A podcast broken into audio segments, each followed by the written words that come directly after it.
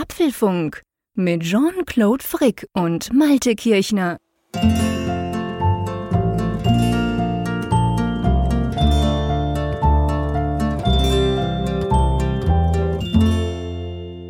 Folge 303 des Apfelfunks, aufgenommen am Mittwoch, 24. November 2021. Lieber Jean-Claude, es gibt jetzt ein Feature, das uns als Gegnern der Sprachnachricht dann doch so ein bisschen entgegenkommt. Hast du es gelesen? Mm, du weißt ja, dass bei mir bei Sprachnachrichten sofort der interne Spamfilter anspringt. Nein, offensichtlich nicht. Ich habe zwar so eine Idee, ich meine irgendwas in meinem Kopf herumgespukt zu haben, aber ich, ich lasse dich das zuerst mal erklären. Gibt es irgendeine Transkribierfunktion? Ja, das wäre ja zu schön, um wahr zu sein. Nein, ja, es ist gell. aber tatsächlich so, dass es bei WhatsApp jetzt künftig die Möglichkeit geben soll, dass du die Playback-Geschwindigkeit von Sprachnachrichten erhöhst. Das gibt's Und doch das schon lange. Kommt das bei euch an der Nordsee erst jetzt? Das habe ich seit Wochen bei mir auf WhatsApp drauf. Ja, du hast ja immer die Betas, da war es wahrscheinlich schon, ah. schon integriert. Jetzt, jetzt soll es, glaube ich, final rauskommen. Zumindest, zumindest habe ich das gelesen in dieser ja, Woche. Ja, man kann nämlich ich, jetzt ich zweifach ja, Geschwindigkeit machen. Das ist richtig cool. Ja, ja. also ich block, blockiere ja auch Leute, die mir Sprachnachrichten schicken. Deshalb habe ich es jetzt noch nicht überprüft. Aber das, das wäre ja zumindest mhm. mal so ein kleines Entgegenkommen. Denn das, das Sprachnachrichtenthema, wir hatten es ja schon häufig hier im Apfelfunk es polarisiert unglaublich. Einige lieben es, andere hassen es. Und für mich ist eigentlich, ich habe kein Problem damit, mir andere Leute, andere Leute Stimmen anzuhören. Wie kann ich auch hier in einem Podcast? Aber ja, da habe ich auch kein Problem damit. aber der Punkt ist einfach so im Daily Life der Zeitaufwand. Also es ist auch vor allem immer wieder erstaunlich, dass ausgerechnet so bei zeitkritischen Geschichten, so Sachen, wo man eigentlich mhm. mal eben schnell auf die Nachricht guckt, ja, um die Nachricht schnell zu erfassen, da schicken dir Leute zwei Minuten bla bla bla bla mhm. bla und kommen dann erst Minute 1,50 dann ja. auf den Punkt, wo du so denkst, ja, hättest du da mal eine Minute 50 sparen können davon. Guter also Punkt. Also immerhin, man kann es dann, ja. dann schneller machen. Und ich weiß genau. ja auch, den Apfelfunk hören ja auch viele schneller. Also das ist ja auch wohl durchaus möglich. Ja, darum versuche ich immer so schnell zu sprechen, damit sie es nicht noch schneller machen können, damit sie mich dann einfach nicht mehr verstehen, weil ich da natürlich so ein bisschen zwiegespalten bin, ob man das wirklich tun sollte, unser, unser Gesamtkunstwerk Apfelfunk einfach schneller ablaufen zu lassen. Ich ja. bin da auch so ein bisschen unsicher, ehrlich gesagt, aber bei ja. WhatsApp ist es cool ganz, ganz wichtiger Punkt. Also es gibt ja auch die meisten Podcast-Apps, also zumindest jetzt so die, die ähm, Third-Party-Apps, die jetzt dann nicht so diese Standarddinger sind, wie zum Beispiel von Apple Podcasts, die haben ja auch diese Funktion mittlerweile, dass du so Leerstellen ausblenden kannst.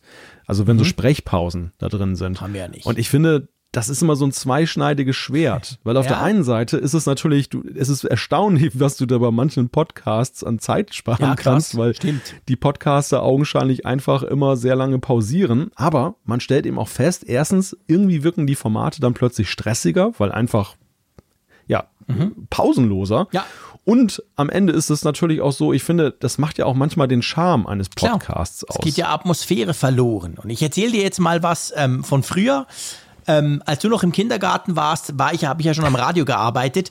Und wir hatten ja, als ich angefangen habe, Anfang der 90er Jahre, ist wirklich schon lange her, hatten wir ja quasi wir hatten Bandmaschinen zum ein Interview aufzeichnen. Weißt du, so wirklich, ja, so halt Bandmaschinen. Und das hat man dann geschnitten quasi, damit eben so ein Interview irgendwie, wir quasseln drei, zwölf Minuten zusammen und es gibt dann am Schluss irgendwie drei Minuten Take draus. Und danach, das war so 96, 97, kam dieses Digitale, so Server, 90 Gigabyte, geil, MP3s und so. Und da konntest du ja eben auch Audio drauf schneiden. Und am Anfang war das so, es war ja dann jahrelang mein Job, Journalisten auf diesen Systemen zu schulen. Ähm, am Anfang war das so, weil man das so unglaublich genau machen konnte, weil das ist ja wie heute, wir sehen ja jetzt hier auch, während wir das aufnehmen auf unserem, auf unserer Schnitt-Workstation, sehe ich ja quasi die Hüllkurve. Man kann ja da unglaublich genau schneiden. Und das war früher mit der Bandmaschine überhaupt nicht möglich, weil das war so physisch, weißt du, durchschneiden, Kleberli drauf und so. Da, da konntest du niemals so genau schneiden, wie dann später grafisch.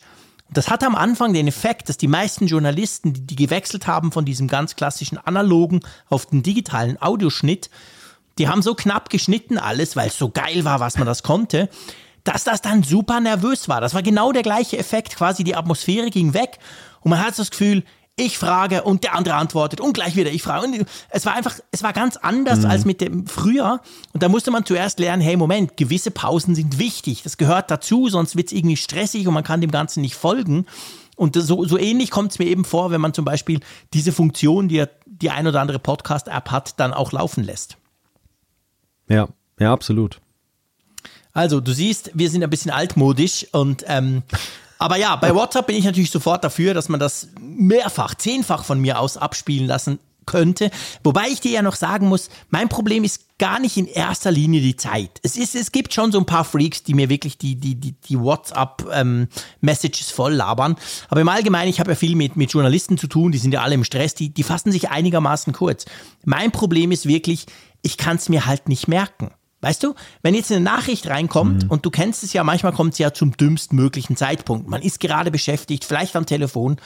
Wenn eine Nachricht mit Text reinkommt, dann sehe ich das und dann wird irgendwie abgespeichert, hey Frick, ich muss dann noch der NZZ zurückrufen. Wenn der mir drauf labert, dann höre ich vielleicht sogar rein. Aber ja. danach, oh, während ich reinhöre, kommt eine E-Mail vom Chef, oh ja, scheiße, oh, ich habe sowieso noch ein Meeting, ich mache das.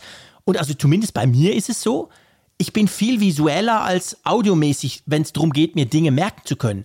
Sprachnachrichten, also Aufträge per Sprachnachricht mhm. oder wo ich, die vergesse ich praktisch immer. Und bei Textnachrichten praktisch nie. Und das ist wirklich mein Problem. Ich meine, ich finde es auch ja. cool, weil ich sage den Leuten das auch immer und ich sage dann selber schuld, ich rufe ja, dann ja. Halt nicht zurück. Ich kann mir das, das nicht merken das ist, aber ich glaube, das ist gar nicht ein Jean-Claude Frick-Phänomen, äh, sondern das liegt eigentlich in der Natur oder das, das negiert eigentlich den Vorteil ja auch von dieser schriftlichen genau. Kommunikation. Genau. genau. Weil am Ende ist es ja so, ein Stück weit ist dein Messenger ja auch dann so eine Art To-Do-App oder Notizen-App, mhm. weil du einfach dann von den Leuten Informationen bekommst, ich brauche von dir das und das mhm. und dann kannst du es immer nochmal nachlesen. Dann kannst du durch diese Einträge der letzt eingegangenen Nachrichten gehen und kannst nochmal gucken, ach, das ist das noch, das ist das noch, das ist das noch. Ja. Wenn das allerdings Audionachrichten sind, das ist im Grunde genommen wie ein E-Mail-Eingang, wo jeder seine, das, das hast du häufig beim, das hast Nur du häufig im Medienbereich. Du kriegst ja Attachments oder noch schlimmer, jeder Betreff ist lautet Pressemitteilung. Ja, genau. Ja, genau. Das, das, das, haben wir, da haben wir häufig so im beruflichen Kontext. Du guckst in deinen Posteingang und da schicken dir 20 Leute mit Betreff Pressemitteilung, wo du so denkst, was soll das? Also, das kann man doch nicht mehr auseinanderhalten am Ende. Mhm. Und das, und das ist genau das Problem auch mit den Sprachnachrichten. Die Dinger sehen halt uniform aus. Du hast immer so eine Waveform und einen Play-Button, aber du weißt ja nicht, was da drin steckt mehr ja. hinterher. Ja. Und das setzt einfach unglaublich viel mehr Konzentration und Gedächtnisleistung voraus, weil du einfach dann im Kopf immer noch behalten musst, ja, der hat das und das mhm. gesagt mhm. und die hat das und das gesagt. Genau. Und, ja, und das, das ist einfach schöner bei der Textnachricht. Ja, genau. Aber gut, wir wollen jetzt nicht der Textnachricht hier das Wort führen, sozusagen. Es war ja eigentlich auch nur ein humor humorvoller Wo wir selber Einstieg. Audio machen. genau. Wo wir selber ja, die längste Sprachnachricht nicht. der Welt quasi jede Woche hier raushauen. das, das ist ja das Tolle in unserer grenzenlosen Selbstgefälligkeit, erlauben wir uns ja all die Dinge, die wir hier mal verteufeln in diesem Stimmt, Apfelfunk. Ganz genau. Aber ich meine, so, so Audio braucht ja auch Platz, das muss man ganz klar sagen. Und ich glaube, wir könnten ja. damit eigentlich zu, unserer, zu unserem Sponsor kommen, weil diese Apfelfunk-Folge wird unterstützt von jemandem, ich gebe zu, ich bin ein bisschen stolz. Das erste Mal, dass wir einen Sponsor aus der Schweiz haben, nämlich P-Cloud. P-Cloud ist ein sicherer Cloud-Speicher aus der Schweiz. Im Übrigen ein neuer Sponsor in dieser Folge und ein besonders spannender, wie ich finde. Denn mhm. die haben die haben einfach nicht nur Cloud-Speicher, sondern die haben auch ein sehr interessantes Preismodell dafür. Und zwar ist es so, du kannst einmalig zahlen für den Cloud-Speicher und du hast dann einen, einen Lifetime-Cloud-Speicher, der in der Schweiz ist. Und das ist ja auch schon mal ganz interessant, oder? Ja, genau. Und da gibt's jetzt zum Black Friday einen wirklich coolen Deal. Wer will, kann zwei Terabyte Lifetime Cloud Speicher aus der Schweiz ähm, für 245 Euro buchen. Und wenn man sich das mal ausrechnet, was so zwei Terabyte normalerweise kostet, ich habe mal kurz geguckt, ich habe die ein oder andere zwei Terabyte Subscription da am Laufen, ähm, ja, dann hat man das so nach ungefähr zwei Jahren ja draußen. Und ihr wisst ja, auf Schweizer kann man sich grundsätzlich verlassen. Das heißt, das Ganze ist DSGVO-konform. Es gibt übrigens coole iOS, macOS Apps. Ähm, ja, alles in der Schweiz, geteilte Orte, alles, was man so braucht letztendlich bei einer Cloud, das ist da auch dabei. Und ich finde es eine sehr, sehr coole Alternative zu den ganzen iCloud, Dropbox, iDrives und wie sie alle auch heißen.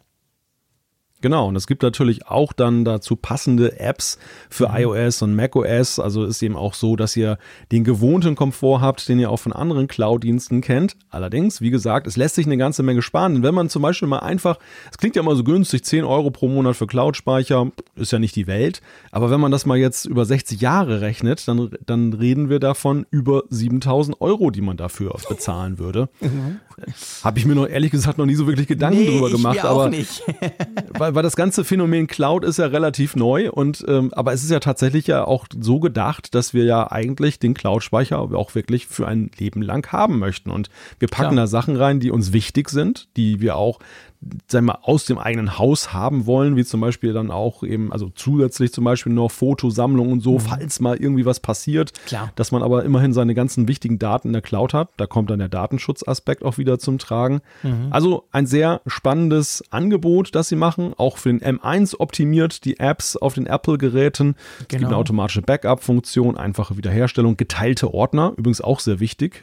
Das wissen wir selber am besten. Ne? Also ich meine, oh ja. wir beide wir, wir arbeiten ja ständig mit geteilten Ordnern, du und ich, denn der Apfelfunk, wenn wir unsere Folgen machen, die Audiospur, die der geht Apfelfunk nachher dann ist in ein geteilter Ordner. Ordner. genau, wir, wir, wir, beide leben sozusagen im geteilten Ordner. Genau, ganz genau, ja genau. Ja, und als wäre das alles nicht spannend genug, dann, du hast es schon erwähnt, Black Friday steht vor der Tür und dazu hat P-Cloud jetzt ein Angebot geschnürt, das so günstig wie nie ist. Ja, genau. 75 Prozent günstiger für den 2 Terabyte Plan. 245 Euro statt 980, was ihr normalerweise bezahlen müsstet, wenn ihr eben diesen Lifetime-Speicher von 2 Terabyte haben möchtet. Guckt doch mal vorbei. Alle Links gibt es bei uns in der Videobeschreibung und herzlichen Dank an P-Cloud, dass sie diese Folge unterstützen. Von was Digitalem gehen wir jetzt zu etwas ganz Analogem, was aber auch in einem Kästchen uns erreicht hat. Ja, allerdings du. Ich habe heute, also ich, ich, muss vorne anfangen. Ich muss die Geschichte von, von vorne quasi aufrollen. Und zwar ähm, ich krieg immer Mails von der Post, von der Schweizer Post, wenn ein Paket ansteht. Also quasi, hey, morgen oder auch übermorgen kriegst du ein Paket, bla bla bla, mit ein paar Informationen. Das ist so ein Dienst, den kann man, äh, den kann man aktivieren. Und ihr wisst, ich kriege sehr viele Pakete, Testgeräte und so weiter. Und da kam irgendwie am Montag eine E-Mail, ähm, es kommt ein Paket aus Österreich für irgend, mit irgendwie drei Kilo und da dachte ich so, hä? Österreich? Moment mal. Also normalerweise weiß man ja, was man so an Testgeräten kriegt. Und als Schweizer, weil ihr wisst ja, Schweiz postalisch ist quasi hinten links bei Namibia, dachte ich so, wow, Österreich, was ist denn das? Weil es immer, immer schwierig, wenn du Testgeräte aus dem Ausland kriegst, die dann zurückzuschicken, ist schweineteuer.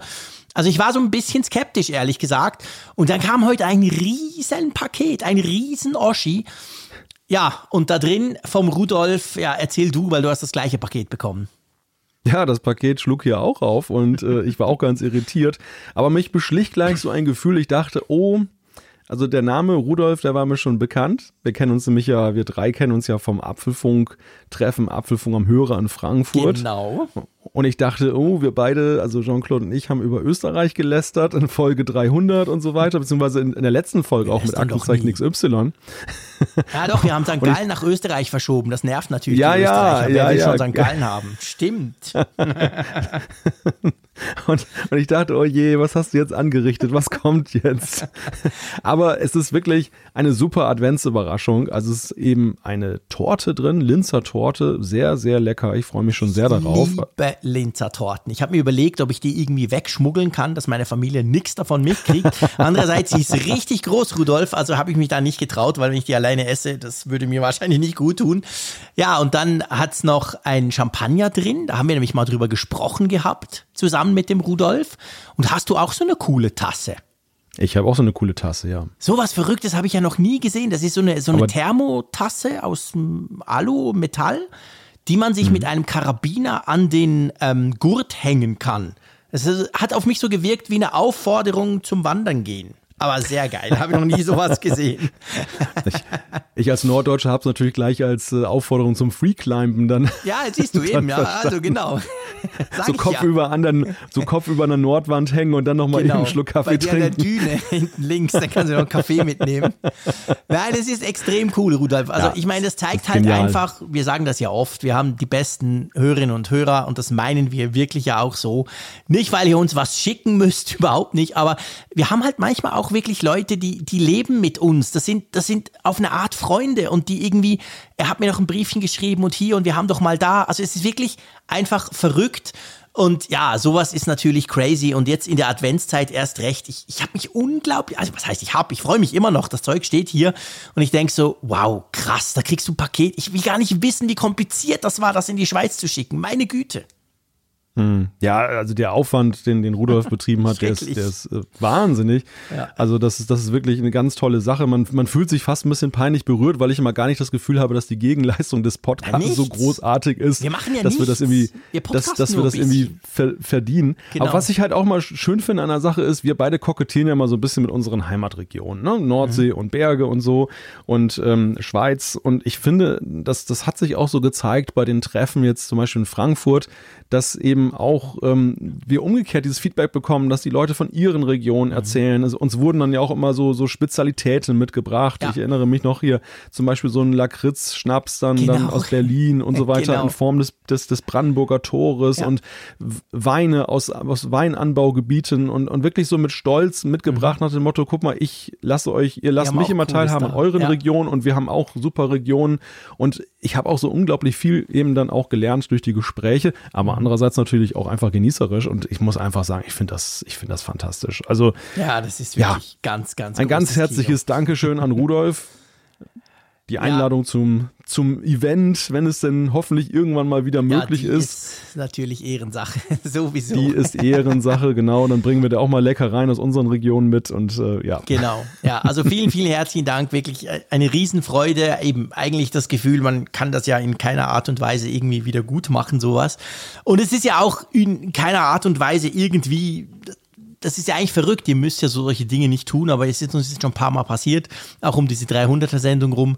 Ja, Wahnsinn, freut einen wahnsinnig und ich gebe zu, auch da, das hat mich, es ist ja, ich habe letztes, im letzten Apfelfunk das ja schon angetönt, dieses, ich sag's jetzt nicht, dieses schlimme Wetter in der Schweiz hier, zumindest bei uns, es ist einfach grau und das seit gefühlt wochenlang. Ich mache kaum Strom mit meiner PV-Anlage, aber viel schlimmer ist, ich habe viel zu wenig Licht. Das heißt, man ist manchmal durchaus so ein bisschen, ich bin ein bisschen weniger gut gelaunt, als ich das auch schon bin. Das ist aber im November normal bei mir. Und dann ist es natürlich einfach, ja, dann ist es krass, da kommt so ein Paket und du denkst so, wow, da ist Freude pur. Ja. Also das hat mir dann gleich erst recht noch geholfen, weil heute auch wieder so ein blöder grauer Tag war. Und da kam es genau zum richtigen Zeitpunkt. Also tausend Dank, Rudolf, das, das war großartig.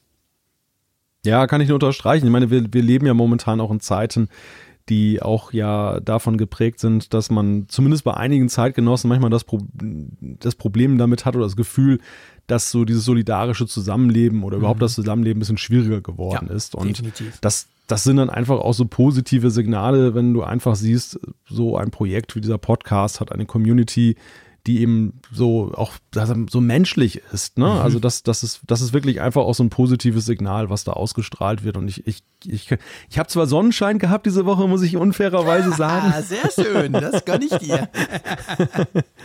ich hatte eher ein anderes Problem, dass die, die steht immer so tief, die Sonne, dass wenn man irgendwie zur Arbeit fährt und dann guckt man die ganze Zeit in die Sonne rein, man, kann, man sieht nichts mehr. Das ja ist gut, da, kann, da musst du mal unter 200 fahren. Das ist natürlich mühsam für dich. Das kann ich mir schon vorstellen. Ja, das ist genau, ein, ein absolutes Luxusproblem. Ja. Ganz krass. Apropos in die Sonne fahren, lass uns mal dem Lichte entgegen der tollen Themen, die wir haben. Äh, ja, hm. wir müssen noch, wir können noch was anderes. Es, es ist tatsächlich, ah, glaube ich, das längste ah. Intro ever. Wir entschuldigen uns dafür. Mein, ja. Aber es gehört auch zum Apfelfunk. Wir haben nämlich ja am Freitag schon wieder das Vergnügen zusammen. Und zwar in Stimmt. Bild und Ton. Freitag, ihr wisst, letzter Freitag des Monats, 26. Black Friday. Wahrscheinlich kennt das Datum jeder. Aber ähm, ja, am Abend machen wir nichts Black Friday, sondern wir machen Apfelfunk am Hörer.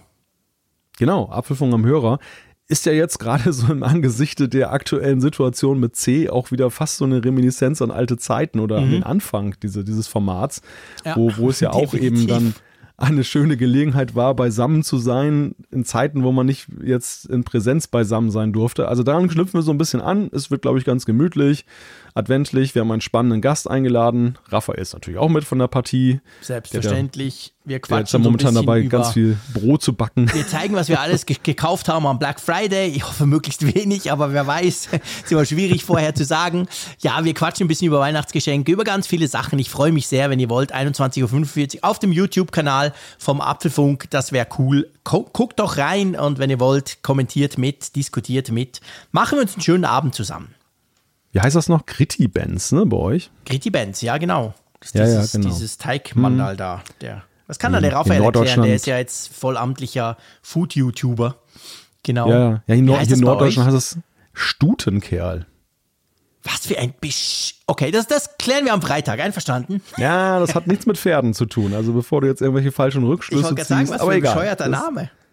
Nein, der ist überhaupt nicht bescheuert. Okay. Wir, wir, wir, wir reden am Freitag. Komm, sonst wird das ja, hier zu lang. Lass uns zu den Themen kommen. Genau. Ja, unser erstes Thema ist ein sehr spannendes, das uns diese Woche ereilt hat. Ausgespitzelt. Apple verklagt den Entwickler der Spyware Pegasus. Der zweite Streich. Ähm, es geht um Spekulationen und zwar vom MacBook Air 2022. Dann auf Empfang. Es geht um Apples Einstieg in 5G, aber nicht irgendwie 5G, sondern mit einem eigenen Chip. Schwierige Rückkehr. Das Homeoffice bei Apple ist auch nicht mehr so hoch im Kurs, wie es schon mal war. Das wird teuer. Apple muss in Italien eine hohe Strafe zahlen. Warum eigentlich? Genau, dann Umfrage der Woche. Zuschriften unserer Hörerschaft haben wir ein paar schöne schon zur Seite gelegt. Da freue ich mich drauf. Aber ja, lass uns tatsächlich mit der News der Woche, ich glaube, was heißt glaub, das kann man so sagen, anfangen. Und zwar Apple verklagt Pegasus-Entwickler. Bevor wir das äh, auseinandernehmen, diskutieren und analysieren, erklär doch noch mal kurz, was genau ist dieser Pegasus-Entwickler? Oder beziehungsweise was ist überhaupt Pegasus? Ja, wir reden über ein Unternehmen, ich glaube, das hat seinen Sitz in Israel, das ist die Mhm. NSO Group. Und die hat uns ja schon einige Male beschäftigt mit Negativschlagzeilen, nämlich der Gestalt, dass sie eben eine Spionagesoftware anbieten, die nennt sich Pegasus. Die bieten sie dann ähm, vor allem Staaten an, Ermittlungsbehörden und, und anderen. Und mit denen kannst du dann Schwachstellen ausnutzen auf Smartphones, also es betrifft nicht nur Apple, aber bei, besonders bei Apple hat es für Schlagzeilen gesorgt, dass ähm, du diese, diese Spyware, die installiert sich halt über Sicherheitslücken, dass es der Nutzer gar nicht merkt, dass die das über zum Beispiel so eine, so eine manipulierte Nachricht, du siehst nichts, aber es passiert was auf deinem Gerät und dann können dann von außen, du kannst überwacht werden, du, es können Daten abgezogen werden und so weiter und so fort. Gibt einige sehr prominente Fälle, wo gerade so Schurkenstaaten dann halt damit tätig geworden sind und haben zum Beispiel eben Journalistinnen und Journalisten ausspioniert, äh, Bürgerrechtler und äh, Missliebige und ähm, das hat immer wieder für Schlagzeilen gesorgt. Auch der Gebrauch durch westliche Regierungen und Ermittlungsbehörden ähm, hat auch für, für Diskussionen gesorgt. Ist das ein legitimes Mittel? Darf, das, darf der Staat das fördern? Aber es ist so ein Ding gewesen, wir haben immer wieder drüber gesprochen, aber man hatte das Gefühl, das ist so, sag mal, wie Kriminalität an sich. Ja, genau. Kannst halt nichts gegen machen, ne? Also Genau. es, es bleibt halt. ja. Ja, und jetzt gibt es halt diesen Turning Point mit der neuen ja, News weißt du- dieser Woche. Weißt du, was ich ja eigentlich das Krasse finde? Also ich finde eigentlich krass, ich habe diese Meldung gelesen und so das Erste, was mir durch den Kopf geschossen ist, ich dachte so, hm, ah, cool, geni- genial, wir sprechen gleich drüber, aber warum haben das eigentlich keine Staaten gemacht? Also ich meine, das ist klar warum, das ist ja das Problem, weil die alle letztendlich Ja, ja. wahrscheinlich Kunden sind dieser Firma, aber eigentlich müsste doch ein Rechtsstaat, ein demokratischer Rechtsstaat, das war früher mal die USA, heute bin ich mir noch nicht mehr so sicher. Aber es gibt ja noch ein paar andere. Eigentlich müssten doch die sagen, hey, das geht doch gar nicht sowas. Was ist denn das für ein Scheiß? Komm, die verklagen wir. Aber nee, da geht jetzt Apple hin. Das ist doch schon mal per se eigentlich, mm, ja, man könnte auch sagen, so ein kleiner Skandal, oder? Ja, es ist ein Skandal. Es, es ist ja irgendwie auch ein Stück weit so eine Kapitulationserklärung, Ja, dass jetzt genau. dann irgendwie Apple als betroffener Hersteller selber aktiv werden muss, weil die Rechtssysteme, die eigentlich angelegt sind, um eben dann da den Schutz herzustellen, einfach völlig versagen, weil sie einfach Eigeninteressen haben. Also sie, sie, sie schlagen nicht die Hand äh, weg, die ihnen auf der anderen Seite hilft. Und das ist ja so das Ja. Dilemma, was ja auch so, sag mal, diese, diesen Frust ausgelöst hat ja bislang in dieser Diskussion, weil man einfach das Gefühl hatte, auf der einen Seite ähm, ist ja alles klar identifiziert. Das sind ja nicht irgendwelche Bösewichte, die irgendwo genau. in, in Russland hocken, nicht, nicht, nicht greifbar sind und so weiter oder über fünf Ecken dann über irgendwelche Tornetzwerke rauskommen und man kann sie nicht greifen, sondern es ist eine Firma mit einer Anschrift, man weiß genau, wo sie ist und, Ja. und sie, sie äh, geht offenbar auch an jeder, es gibt keine Exportbeschränkung oder Importbeschränkung zum Beispiel, wo bei jeder anderen Sache dann eben dann, Genau. wenn das so gefährlich wird, immer gleich großes Pohai ist und das ging irgendwie problemlos. Genau, die verkaufen dieses Tool quasi an eben an Regierungen, an, an Firmen, an, an so, die halt so quasi ein Interesse daran haben, dein iPhone auszuspionieren. Und das per se ist eben krass. Aber jetzt geht Apple dagegen vor und ähm, ja, zieht die quasi vor Gericht, oder? Ja, sie ziehen sie vor Gericht und äh, sie klagen auf der einen Seite da auf äh, Schadensersatz und auf der anderen Seite vor allem wollen sie aber ihnen das Handwerk legen, nämlich mhm. sie wollen eine dauerhafte Verfügung erreichen, dass diese NSO Group halt die Nutzung jeglicher Software Services und Geräte von Apple nicht mehr dann machen darf und damit äh, werden ihnen natürlich die Möglichkeiten genommen, dann eben dann die Software weiterzuentwickeln, zumindest offiziell weiterzuentwickeln mhm. und ähm, eben ihr Produkt zu verkaufen. Das hätte natürlich auch Auswirkungen, also das zum Beispiel könnte mir vorstellen, USA, dass wenn eben so eine Verfügung da ist und da wird trotzdem weiterentwickelt, weil das in dem Heimatland dieser Software dann eben kein Problem ist, dass aber trotzdem der Import zum Beispiel dann illegal wäre. Also mhm. dass Apple einfach versucht, einen Hebel da jetzt anzusetzen. Ja, man könnte natürlich dann auch theoretisch quasi, wenn jetzt, also wenn jetzt Apple sowas macht und sagt, hey, wollen wir nicht, unsere Technologie wird ja letztendlich dann missbraucht durch solche Dinge.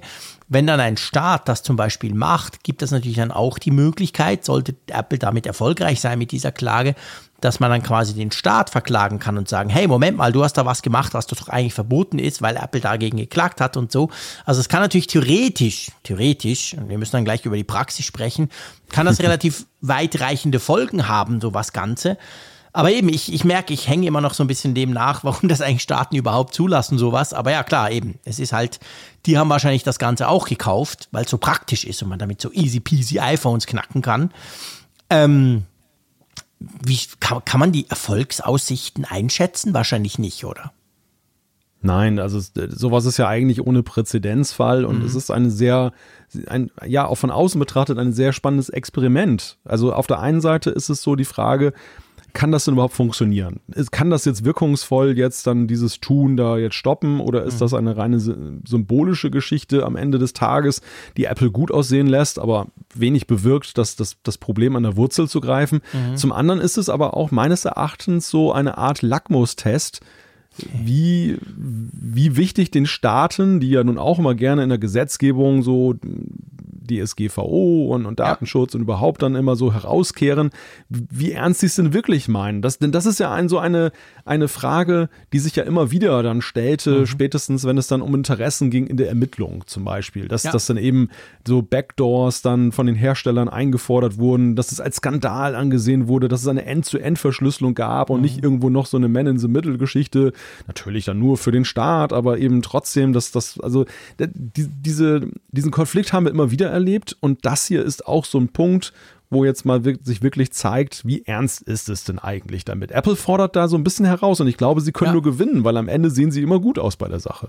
Das ist genau der Punkt. Also das denke ich auch. Für Apple ist das natürlich ich meine, einerseits ist es wichtig, weil letztendlich ist es natürlich schon schädlich, wenn eine Firma sowas macht. Erstens zerrt das natürlich die theoretischen Möglichkeiten ans Tageslicht, so nach dem Motto, ah, ich dachte, Apple ist so sicher, guck mal, das geht ja doch. Wir alle wissen, es gibt, gibt keine sichere Software im Endeffekt letztendlich, also man kann immer irgendeine Lücke ausnützen. Aber das ist die eine Seite und die andere Seite ist natürlich, Apple kann das jetzt, gerade diese Klage hier und ja auch noch, sie nehmen ja noch ein bisschen Geld in die Hand, ähm, kann natürlich diese Klage auch ganz positiv sich darstellen, quasi, hey, guck eben, wir tun was für den Datenschutz, das ist uns wichtig. Sie schreiben ja auch, wir verkaufen die sichersten Geräte und wir wollen eben auch sicherstellen, dass die sicher bleiben, also dass das generell so bleibt. Also das ist natürlich schon auch eine gute PR im Moment für Apple, wenn sie sowas tun, wenn sie sich da an die Speerspitze stellen quasi so, weil ja impliziert wird, hey, äh, pff, wenn die Staaten das schon nicht machen, ja, dann machen halt wir, oder? Ja, ja, genau. Das ist, das ist so die Message. Und das Erstaunliche ist ja auch, ich meine, Apple ist so ein Konzern, der ja in seinen Statements immer ja doch manchmal recht blumig bleibt bei dem, was sie machen. Also auch wenn sie entschieden gegen etwas vorgehen, aber sie finden Stimmt. immer häufig nette, nette Worte dafür. Und, und es ist auch sehr interessant, so dieser Duktus dieser Pressemitteilung, die sie da mhm. rausgegeben haben, ähm, wo dann zum Beispiel der Ivan Kristic, dann der, der Head of Apple Security Engineering and Architecture, da ähm, zitiert wird und der dann auch so recht, ja, ich finde für Apple Pressemitteilungsverhältnisse sehr klare Worte findet, ja. der nämlich dann sagt, die Schritte, die wir heute unternehmen, sind eine klare Botschaft aus. In einer freien Gesellschaft ist es inakzeptabel, mächtige, staatlich geförderte Spionagesoftware gegen diejenigen einzusetzen, die die Welt verbessern wollen. Mhm. Ich finde das interessant, weil Apple, Apple ist ja auch manchmal in so einem Dilemma, dass sie ja durchaus eben auch dann mit Blick auf bestimmte Märkte Kompromisse eingehen. Wir denken nur an diese ganze China-Problematik mhm. mit dem Datencenter und so weiter. Also sie sagen damit natürlich ja auch schon, oder das ist eine klare Ansage auch in Richtung mancher Staaten, mit denen sie ja selber Klar. dann auch manchmal da ähm, ihr Thema haben. Ja, ja, natürlich, definitiv. Also darum geht es natürlich auch. gleichzeitig, Sie sagen ja auch, also sie haben, glaube ich, 10 Millionen Dollar ja, wollen sie quasi an Forscherinnen und Verfechterinnen im Bereich Cyberüberwachung ähm, dann die da quasi mit 10 Millionen Dollar unterstützen. Also sie wollen quasi die, die solche Lücken ja dann oder das Ausnützen solcher Lücken ja dann auch bekannt machen oder sich in diesem Bereich bewegen, die dann eben auch den Finger auf Staaten legen und sagen, hey, da wurde doch sicher irgendwas ähm, benutzt, irgendeine Software oder so, dass sie die quasi auch unterstützen wollen. Also es geht ihnen tatsächlich auch so ein bisschen drum, diese staatlich geförderte Spionagesoftware ganz generell auf verschiedenen Ebenen eben einzuschränken. Und ich finde das extrem spannend. Ich, ich muss zugeben, ich fand das recht überraschend. Das hätte ich jetzt nicht unbedingt erwartet, dass Apple da so vorgeht. Aber klar, wir müssen auch wissen, es ist völlig unklar, funktioniert das? Also kriegen die da vor irgendeinem Gericht dann auch Recht? Und dann natürlich die große Frage, was passiert? Selbst wenn sie Recht bekommen, ja. dann tun halt die, die Israelis das ganze Ding unter der Hand verkaufen. Also das wird wahrscheinlich, ja, diese, das wird ja diese Schadsoftware nicht zum Verschwinden bringen, oder? Nein, das wird Schadsoftware nicht zum Verschwinden bringen, aber Apple, habe ich den Eindruck, will es mehr kanalisieren. Und ja. es gibt ja, es gibt ja zwei Punkte an dieser Pressemitteilung oder an dieser ganzen Initiative, die auch noch bemerkenswert sind und ich glaube, die, die Apple definitiv auch eben so gewählt hat, um eben Missverständnissen vorzubeugen. Das eine ist, Du hast den Zeitpunkt angesprochen. Es kommt ja wirklich aus dem Nichts. Es ist ja mhm. jetzt momentan nicht so, wir haben jetzt in den letzten Tagen nicht irgendwas über die NSO Group oder Pegasus gelesen, Nö. was jetzt uns irgendwie aufgeschreckt hätte. Nö. Es kommt eigentlich so zu einem Zeitpunkt, der völlig willkürlich wirkt. Und ich glaube, das haben sie bewusst gemacht, weil sie, sie wollen es nicht populistisch erscheinen lassen. Ja. Sie wollen jetzt nicht so nach dem Motto, wir reagieren jetzt drauf, nur weil es gerade genau. in den genau. Schlagzeilen ist, sondern sie wollen das Zeichen setzen, wir nehmen uns dieses Themas an, das zwar jeder kennt, aber im Moment eigentlich jetzt so rumwabert und es passiert nichts, aber es gibt jetzt nicht gerade den den Superfall. Ja. Finde ich schon mal ein wichtiges Signal. Und das zweite Signal ist, weil du gerade sagtest, so, ja, wollen sie die letzten Endes dann diese Schadsoftware verhindern. Der, der Eindruck, den man natürlich auch haben kann, ist, dass Apple sich jetzt einschießt auf Entdecker von Sicherheitslücken. Nach dem Motto, ja. ähm, wir machen Punkt. Fehler in unserer Software und wir, wir beschießen jetzt die, so wie bei Whistleblowern, wir beschießen, wir beschießen jetzt die, die, die sie dann publik machen. Und dem ist ja nicht so, weil sie nämlich gleichzeitig ja eben sagen, unabhängig vom Ausgang dieses, dieses Verfahrens, dieser Klage, wollen sie ja oder werden sie 10 Millionen US-Dollar an Organisationen geben, mhm. die eben für den guten Zweck, nämlich für die Verbesserung ja. von Software, Citizen Lab und Amnesty Tech, dann genau. eben dann, dann Software untersuchen, ähm, diese, diese Schadstellen, diese, die, dann, dann, ähm, ja, publik machen, beziehungsweise mhm. Apple den Herstellern sagen, damit sie die schließen können zum Wohle der Allgemeinheit. Sie wollen also das Zeichen setzen, nein, es geht uns nicht darum, Sicherheitsforschern das Handwerk zu legen, uns geht es darum, denjenigen das Handwerk zu legen, die da richtig Profit mitmachen, zum Schaden ja. der Allgemeinheit. Ja, ja, ganz genau. Das ist, das ist genauso die Intention, die sie haben. Ja, also ich muss sagen, ich unterstütze das. Ich finde das sehr, sehr spannend. Ich mache mir aber auch keine Illusionen, über den Impact, den jetzt neben der schönen Presse und der ganzen quasi, dass man merkt, okay, Apple steht halt für was oder sie versuchen es zumindest und sie wollen das natürlich auch alle wissen lassen. Neben dem bin ich unsicher, ob man auf diese Art wirklich sehr viel erreichen kann oder sagen wir mal so, man kann wahrscheinlich schon einiges erreichen, aber wie gesagt, trockenlegen lässt sich der Sumpf wahrscheinlich nicht. Da hilft nur ganz salopp gesagt, die Software so gut zu machen, dass es eben, dass man eben keine Lücken mehr ausnutzen kann. Aber das, auch das ist natürlich in der Komplexität, das weißt du viel besser als ich, heute wahrscheinlich gar nicht mehr möglich, oder? Dass man quasi so ein Betriebssystem ohne Lücken einfach auf den Markt bringen könnte, zum Beispiel. Nein, das ist schlichtweg ausgeschlossen, weil du ja auch äh, Apple macht ja auch nicht alles selbst, sondern sie ja. greifen auch auf Komponenten zurück, die dann zum Beispiel auch dann eben von anderswo kommen, beziehungsweise in den Kernen des, der Systeme, des Unix-Systems drin sind und die dann ausgenutzt werden können. Also es ist ein Ding der Unmöglichkeit, da jegliches Risiko auszumerzen. Mhm. Ich glaube ganz, aber ganz allgemein, sie wollen einfach jetzt mal sagen, diesem ungehemmten Treiben wollen sie ihm auch mal was entgegensetzen. Sie wollen es ja. nicht einfach immer nur zur Kenntnis nehmen und sagen, kann man nichts machen, sondern das Zeichen soll halt sein, wir machen irgendwas. Aber ich gebe dir recht, das ist ein, ein Experiment mit sehr ungewissem Ausgang. Also mhm. ich, ich finde diese Initiative erstmal auch sehr sympathisch. Aber ja. das heißt nicht, dass ich jetzt unbedingt denke, dass sie jetzt äh, zu bahnbrechenden Ergebnissen führen wird. Das muss man wirklich mal abwarten, was dabei jetzt rauskommt. Genau. Und dabei gibt es ja noch so einen kleinen, ich sage mal, so eine Side Note, sage ich dir mal so, oder ein, ähm, wahrscheinlich tue ich dem Unrecht, wenn ich ihm so sage, ein Abfallprodukt.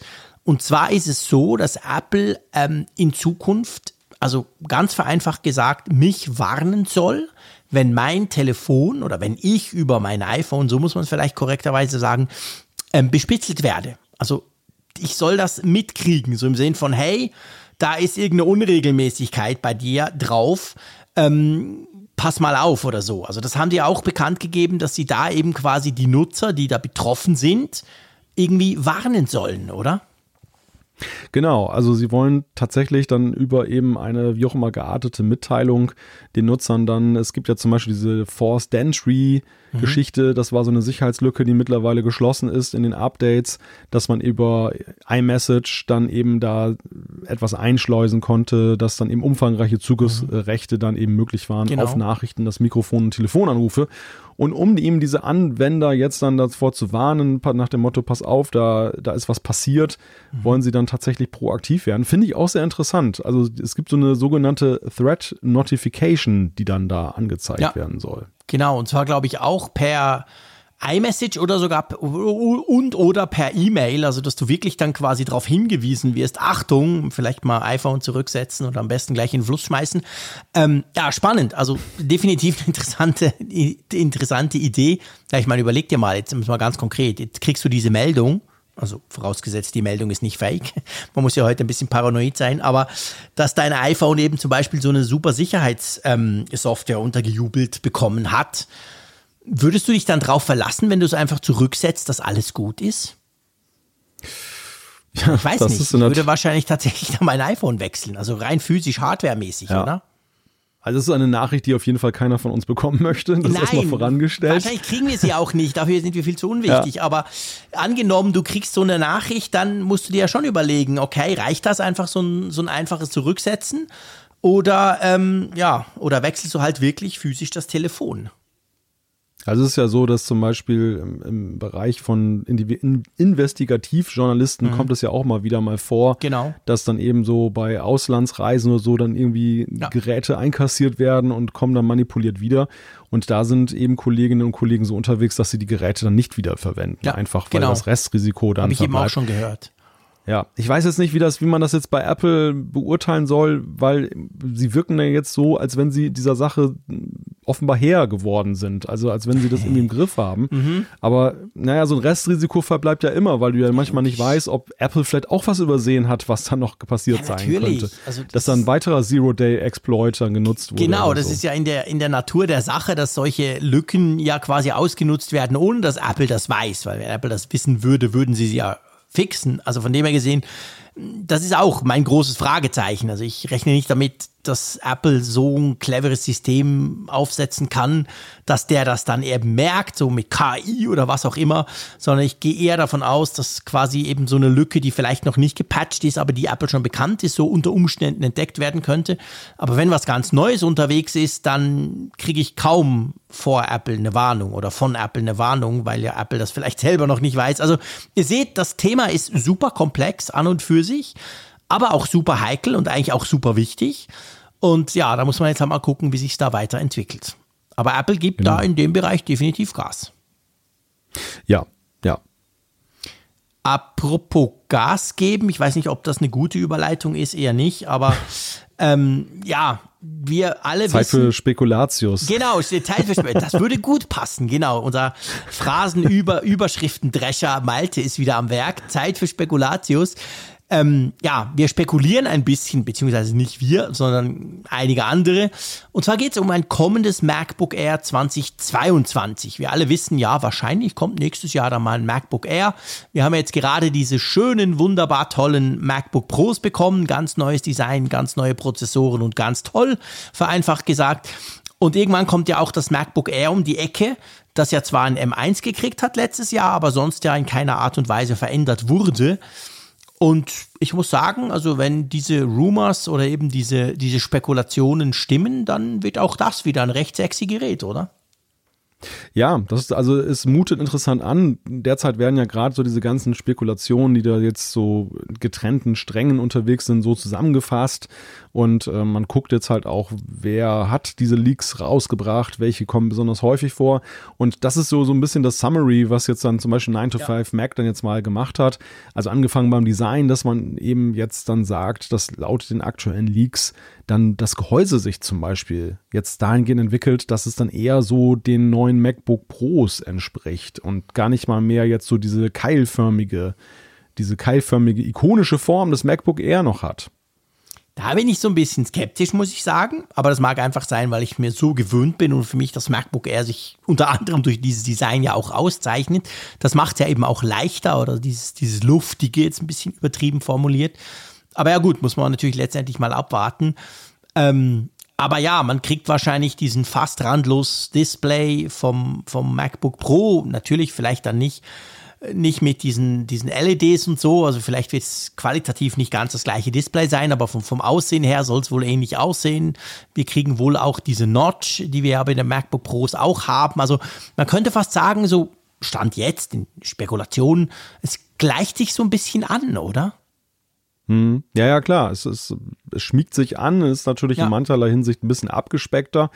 Ja, noch, noch mal kurz so zum Thema Gehäuse. Also ich hadere auch so ein bisschen mit dieser Vorstellung, dass man eben dieses ikonische Design, das so völlig dann verbunden ist mit dem Namen Air, dann aufgibt. Also das, das funktioniert meines Erachtens nur, wenn man jetzt auch wirklich dann etwas liefert, ein neues Design, was trotzdem den Namen rechtfertigt. Ja. Und das kann ja eigentlich nur sein, und das sieht man ja aus den Bildern an, die da kursieren, dass es im Gegensatz zu den MacBook Pros, die ja nun wieder ein bisschen klobiger, so ja. dicker sind, so vom Ansehen her, dann einfach wesentlich dünner ist. Ja. Und dass man dann das R nicht begründet durch Keilförmigkeit, sondern schlichtweg, dass das ganze Ding halt relativ wenig Tiefe hat. Genau, also das, das könnte und das würde auch in meinen Augen einigermaßen Sinn machen, wenn wir jetzt mal so überlegen, Apple möchte die ganz, dieses ganze Line-up ja quasi so ein bisschen uniformisieren.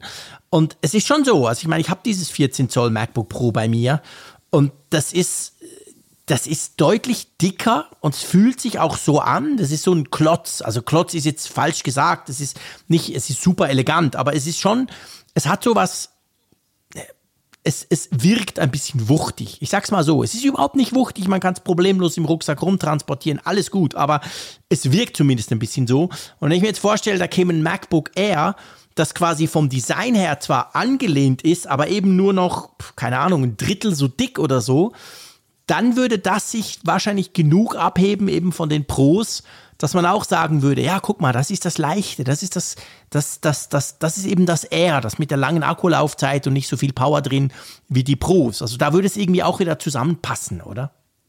Ja, ja, es würde definitiv zusammenpassen. Was ich interessant finde mit Blick auf den Prozessor ist, also wenn der M2 dann kommt, so wie da Apple auch die Schrittrate sozusagen mhm. festlegt. Also wel welcher Sprung wird das sein? Denn zum M1 das haben wir ja hinlänglich hier immer wieder betont, waren es ja Welten aus, ja. aus der Intel-Welt kommt. Was, was jetzt ja spannend ist, also neben eben der allgemeinen Weiterentwicklung noch so, wie geht es im Pro-Umfeld weiter? Wir werden ja noch nächstes Jahr dann einen neuen großen iMac mit Sicherheit sehen. Wir werden den Mac Pro dann irgendwann sehen als Speerspitze der Bewegung. Mhm. Also so in Richtung Luft nach oben, was Pro angeht, ist da noch was drin. Genau. Wir lesen ja auch schon das ein oder andere. Aber ja. noch spannender ist aus meiner Sicht jetzt gerade für den Consumer, also für die Mehrzahl der Käufer, wie geht's denn weiter? Also wie, mhm. wie wird Apple, werden sie jetzt weiterhin so rausknallen, dass du jedes Mal denkst, wow, selbst der M1 sieht lang, kann langsam aussehen? Oder ist es so, dass sich das jetzt auf einem gewissen Plateau ähm, normalisiert, dass man sagt, ja. klar, sie haben ihre Zugewinne, wir kennen es ja auch von den ähm, A-Prozessoren bei den iOS-Geräten, aber irgendwann geht es halt in so einen Bereich über, dass man sagt, es ist nicht mehr so irrsinnig äh, viel mehr. Ich glaube schon, dass genau das, was du jetzt so ein bisschen skizziert hast, passieren wird. Und zwar der Schritt von Intel zum, zum M-Prozessor, der war, wie du gesagt hast, gigantisch. Aber wir sehen es ja jetzt schon. Schaue ich mir den M1 Pro, den ich zum Beispiel in diesem MacBook Pro habe, oder auch die, was man so liest von den M1 Max, klar sind die geil, klar sind die nochmal deutlich besser als der M1. Aber schaust du dir diese Real-World-Tests an auf YouTube oder anderswo, dann stellst du fest, okay, in gewissen Dingen sind die locker mal zwei, dreifach schneller, je nachdem. Aber so overall sprechen wir dann vielleicht von 50 Prozent oder so. Es ist nicht mehr dieses krasse zwischen Intel und M. Und das ist jetzt schon so zwischen den M. Also Final Cut, meine Videos, die rennen dann auf meinem MacBook Air ein bisschen langsamer als auf dem MacBook Pro. Aber nicht so mhm. irgendwie fünfmal so langsam, weißt du? Also schon da ist der Schritt nicht mehr so groß. Und ich gehe mal davon aus, der M2 ich meine, das ist sowieso ein bisschen komisch mit diesem M2, ehrlich gesagt, weil die, die, mhm. also die, die Gerüchte im Moment, ich glaube, Bloomberg hat das geschrieben, die sagen ja, der M2 soll nicht ganz so schnell sein wie zum Beispiel der M1 Max. Und ich finde das dann mega schwierig. Wie willst du denn, wie soll denn das Otto Normalnutzer noch verstehen? Es gibt da den M2, aber der M1 ist eigentlich schneller, aber in der speziellen Ausführung da, da bin ich noch so ein bisschen unsicher, also ob das dann wirklich so sein soll. Aber ich glaube, diese Sprünge, es wird schon weitergehen, es wird schon schneller werden, aber wir werden nicht mehr diese gigantischen, ja fast schon revolutionären Riesensprünge sehen, oder? Siehst du das auch ein bisschen so? Ja, ich glaube das auch. Und es ist ja vor allem auch die Frage, wo, wo nutzt es dann dem, dem Anwender? Also Mhm. Wir sehen es ja eben auf den iOS-Geräten schon. Schneller als schnell ist ja eben dann immer genau. auch irgendwann nicht Stimmt. mehr wirklich spürbar. Ähm, es hängt von den Anwendungen ab, aber die Mehrzahl der Nutzer ist ja so unterwegs, dass sie dann, wenn es dann irgendwann mal schnell für sie ist, dann müsste die Software schon unglaublich viel komplexer ja. werden, damit es dann überhaupt wieder dann Sinn macht, mehr Schnelligkeit zu haben. Was ich ja glaube ist, und das ist ja eben die große Unbekannte jetzt auch, wo Apple überhaupt in den nächsten Jahren seine Geräte, welche Richtung sie sie weiterentwickeln. Für mich ist immer diese Neural Engine so der, der Fokuspunkt, ja. wo ich so denke, die ist jetzt schon so total oversized, gemessen an den Anwendungen. Da, da steckt schon so viel Computing Power drin, mit so vielen Kernen und, und so. Ähm, und wir nutzen eigentlich einen Bruchteil davon. Also es ja. ist wirklich so ein Ferrari-Motor, den wir momentan in der Spielstraße verwenden. Aber was wollen sie damit machen? Wo geht die Reise hin? Und, und ähm, wird das dann auch der nächste große Benefit sein, dass sie dann eben, dass, dass wir irgendwann gar nicht mehr so auf Rechenpower oder GPUs mhm, achten? Da, klar, wir haben dann eben was Performantes eingebaut, das setzen wir voraus, aber dass eigentlich die Musik woanders spielt und dass Apple eigentlich diese Kurve jetzt schon einschlägt, aber wir, wir merken es halt nicht, weil wir gar nicht wissen, wofür es ist. Ja, ja, sehr guter Punkt. Das das frage ich mich, also ich meine, das kann man sich generell bei den M-Prozessoren schon fragen. Wenn ich, wenn ich eben, wo ich gesehen habe, dass mein MacBook Air, ich habe es schon oft erwähnt hier, aber ich bin halt begeistert von dem Teil, 900 Franken und es bläst mein iMac Pro, der irgendwie 6000 Franken gekostet hat, bei gewissen Dingen locker aus dem Wasser. Da fragt man sich natürlich schon, meine Güte, wer braucht denn sowas auf so einem MacBook Air, das vor allem, ich sage jetzt ganz salopp, Studenten brauchen, um irgendwie Zeug zu schreiben. Aber ähm, bei der Neural Engine finde ich, es ist noch krasser. Ja, da bin ich ganz bei dir. Also dort ist es das ist ja Wahnsinn. Wie viel, wie viel Cores haben wir jetzt? 16 bei den M1 mhm. Pro Max, glaube ich. Ähm, ich, ich behaupte mal einfach, im Moment braucht das noch keine Software von Apple. Die Frage ist, was hat Apple da für einen Masterplan? Was wollen sie da in Zukunft Geiles damit machen? Ja, das genau, das ist eigentlich genau die Frage. Also Wird Siri warum endlich clever? Warum, warum stellt Apple den, die, die teure Flasche Champagner in, auf den Tisch, obwohl eigentlich alle nur eine Cola haben wollen? Und das ist so, und ich glaube, meine, meine These ist, dass sie etwas vorbereiten oder dass sie sich selber vorbereiten auf mhm. einen Wandel, auf einen ja. Schritt, dass von jetzt auf gleich so ein hoher Bedarf auch an so viel Computing Power und, und äh, AR und Neural Engine und was weiß ich alles kommt um eben dann da gerüstet zu sein. Und dann, da, da sehe ich eben vor allem, ich habe diese Tage einen Artikel gelesen, da ging es so um diese Bestrebungen von Facebook mit ihrem, mit ihrem Metaverse und ja. so weiter. Und dass Apple ja nun eben ja auch ähm, in diesen virtuellen Räumen rumforscht. Wir sehen es eben mit AR-Kit, die Voraussetzungen sind geschaffen. Ja. Viele Produkte, die sie gemacht haben, bringen ja auch so die, ja, könnten Komponenten sein einer wie auch immer gearteten AR-Brille. Und mhm dann ist es aber auch ganz schnell so, dass man eben dann auch dann die Computing Power braucht. Ja. Und die ähm, hätten sie dann schlagartig, weil sie dann sagen, guckt, diese Prozessoren, die ihr bislang so 10% nur genutzt habt, die könnt ihr jetzt endlich mal ausreizen. Ja, und weißt du, das wäre ja auch typisch Apple. Wir haben ja schon, es gibt ja verschiedene Beispiele, wie Apple genau so vorgegangen ist. Erinnere dich an den U1-Chip. Der Ja, war in ja. den iPhones dabei, man, man wusste das, aber niemand wusste, wofür der eigentlich gut ist. Man Ja. konnte den für nichts brauchen. Ja, und dann kam. NFC. Genau, NFC, genau. Und dann- War auch so ein Beispiel. NFC, Weil- weil- aber nicht so wie Genau. Android, ich kann gar nichts tun und dann zack kam Apple Play, äh, Apple Pay und dann eben bei, bei- beim U1 war es die AirTags. Mhm. und genau, da konnten es plötzlich ganz viele und hier könnte es ja, auch so sein, wenn dann Apple sein Metaverse zusammen mit der Brille startet, ich, ich spinne mal ein bisschen rum, ja, dann haben dann, eher- haben dann vielleicht schon 50% aller Macs haben diese Funktionalität einfach so dabei und dann kann man es plötzlich brauchen. Ja. Mhm. Das ist ein ganz passen. wichtiger Punkt. Apple, Apple schafft immer Reichweiten, bevor was Genau, kommt. Und genau. natürlich ist das, ist das immer eine Wette auf die Zukunft. Es kann natürlich auch sein, dass nichts dabei Klar. herauskommt, da, weil sie auf einen Trend setzen, der sich vielleicht nicht bewahrheitet. Aber sie haben ja in der Regel ein relativ gutes Gespür dafür, beziehungsweise versuchen ja die Trends dann auch selber zu pushen. Und ähm, deshalb habe ich auch so den Eindruck, dass so ein paar Dinge, die uns in letzter Zeit unerklärlich scheinen, weil wir denken, Gell? ja, warum, warum geben sie so viel Gas? Das wertschätzt doch gar keiner. Genau. Dass das am, am Ende halt so ein Punkt ist wie NFC, was damals eingebaut war. Alle haben so gesagt, jo, es gibt ja gar keine Schnittstelle, Blödsinn, was soll ich mir ein iPhone Genau, kaufen was wegen NFC? Und, und wie du halt sagst, und heute ähm, ist es halt cool, ne? Man muss sich keinen Gedanken machen, ob man jetzt ein, also die meisten zumindest, dann müssen sich keine Gedanken machen, ob sie ein Gerät haben, das NFC eingebaut hat und damit Apple Pay fähig ist. Genau, ja, ganz genau. Also das ist, das würde schon, ich bin überzeugt, dass Apple da etwas plant und Apple plant eben manchmal krass langfristig für einen Tech-Konzern. Das macht ja bei gewissen Dingen auch den Erfolg aus, weil wenn sie dann eben was bringen, gibt es dann einfach auch potenziell bei Apple in ihrem eigenen Ökosystem genug Leute, die das auch nutzen können. Und man muss nicht zuerst alle müssen sich einen neuen Mac kaufen, damit der das neue schöne XY machen kann, sondern nee, alle haben den Mac schon. Die wussten bisher zwar nicht, was diese Prozessoren eigentlich machen, aber dann merkt man es dann plötzlich oder macht es dann plötzlich Sinn. Ich möchte noch über etwas mit dir sprechen, da bin ich wahnsinnig hin und her gerissen. Und zwar über den Namen. Es gibt ja bei all diesen Be Gerüchten, wir verlinken euch das alles in den Show Notes, der 9 to 5 Mac-Artikel ist eine schöne Zusammenfassung. Es gibt ja da ähm, die, die, ich sag mal, die, die, man geht davon aus, oder die Gerüchte gehen in die Richtung, dass man sagt, vielleicht wird Apple nächstes Jahr dieses MacBook Air Branding komplett einstellen. Und das MacBook Air heißt dann eben nicht mehr MacBook Air, sondern nur noch MacBook. Was hältst du davon?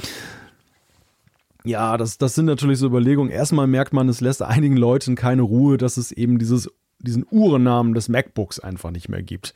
Ja, also stimmt. das, dieses, dieses Gerücht ist uns ja schon auf multiple Weise untergekommen, dass in irgendeiner Art und Weise eine Rückkehr des MacBooks erwartet wird. Und ich meine, das ist das Schöne, in der Realität oder in der langen Geschichte von Apple gibt es ja immer wieder Beispiele, wo es dann auch plötzlich ja so ist. Ne? Also Ja, wir erinnern uns klar. Mhm. an das alte Plastik-MacBook, das war weg vom Fenster und plötzlich kam dann das 12 Zöller. Genau. Dann, das dann auch MacBook genannt wird. Warum nicht eine dritte Wiederauferstehung? Also das kann natürlich alles sein. Ja, ja, ich meine, das Ja. hat ja Apple mit, mit, mit Dings zum Beispiel auch gerade bewiesen, mit dem, mit dem MagSafe.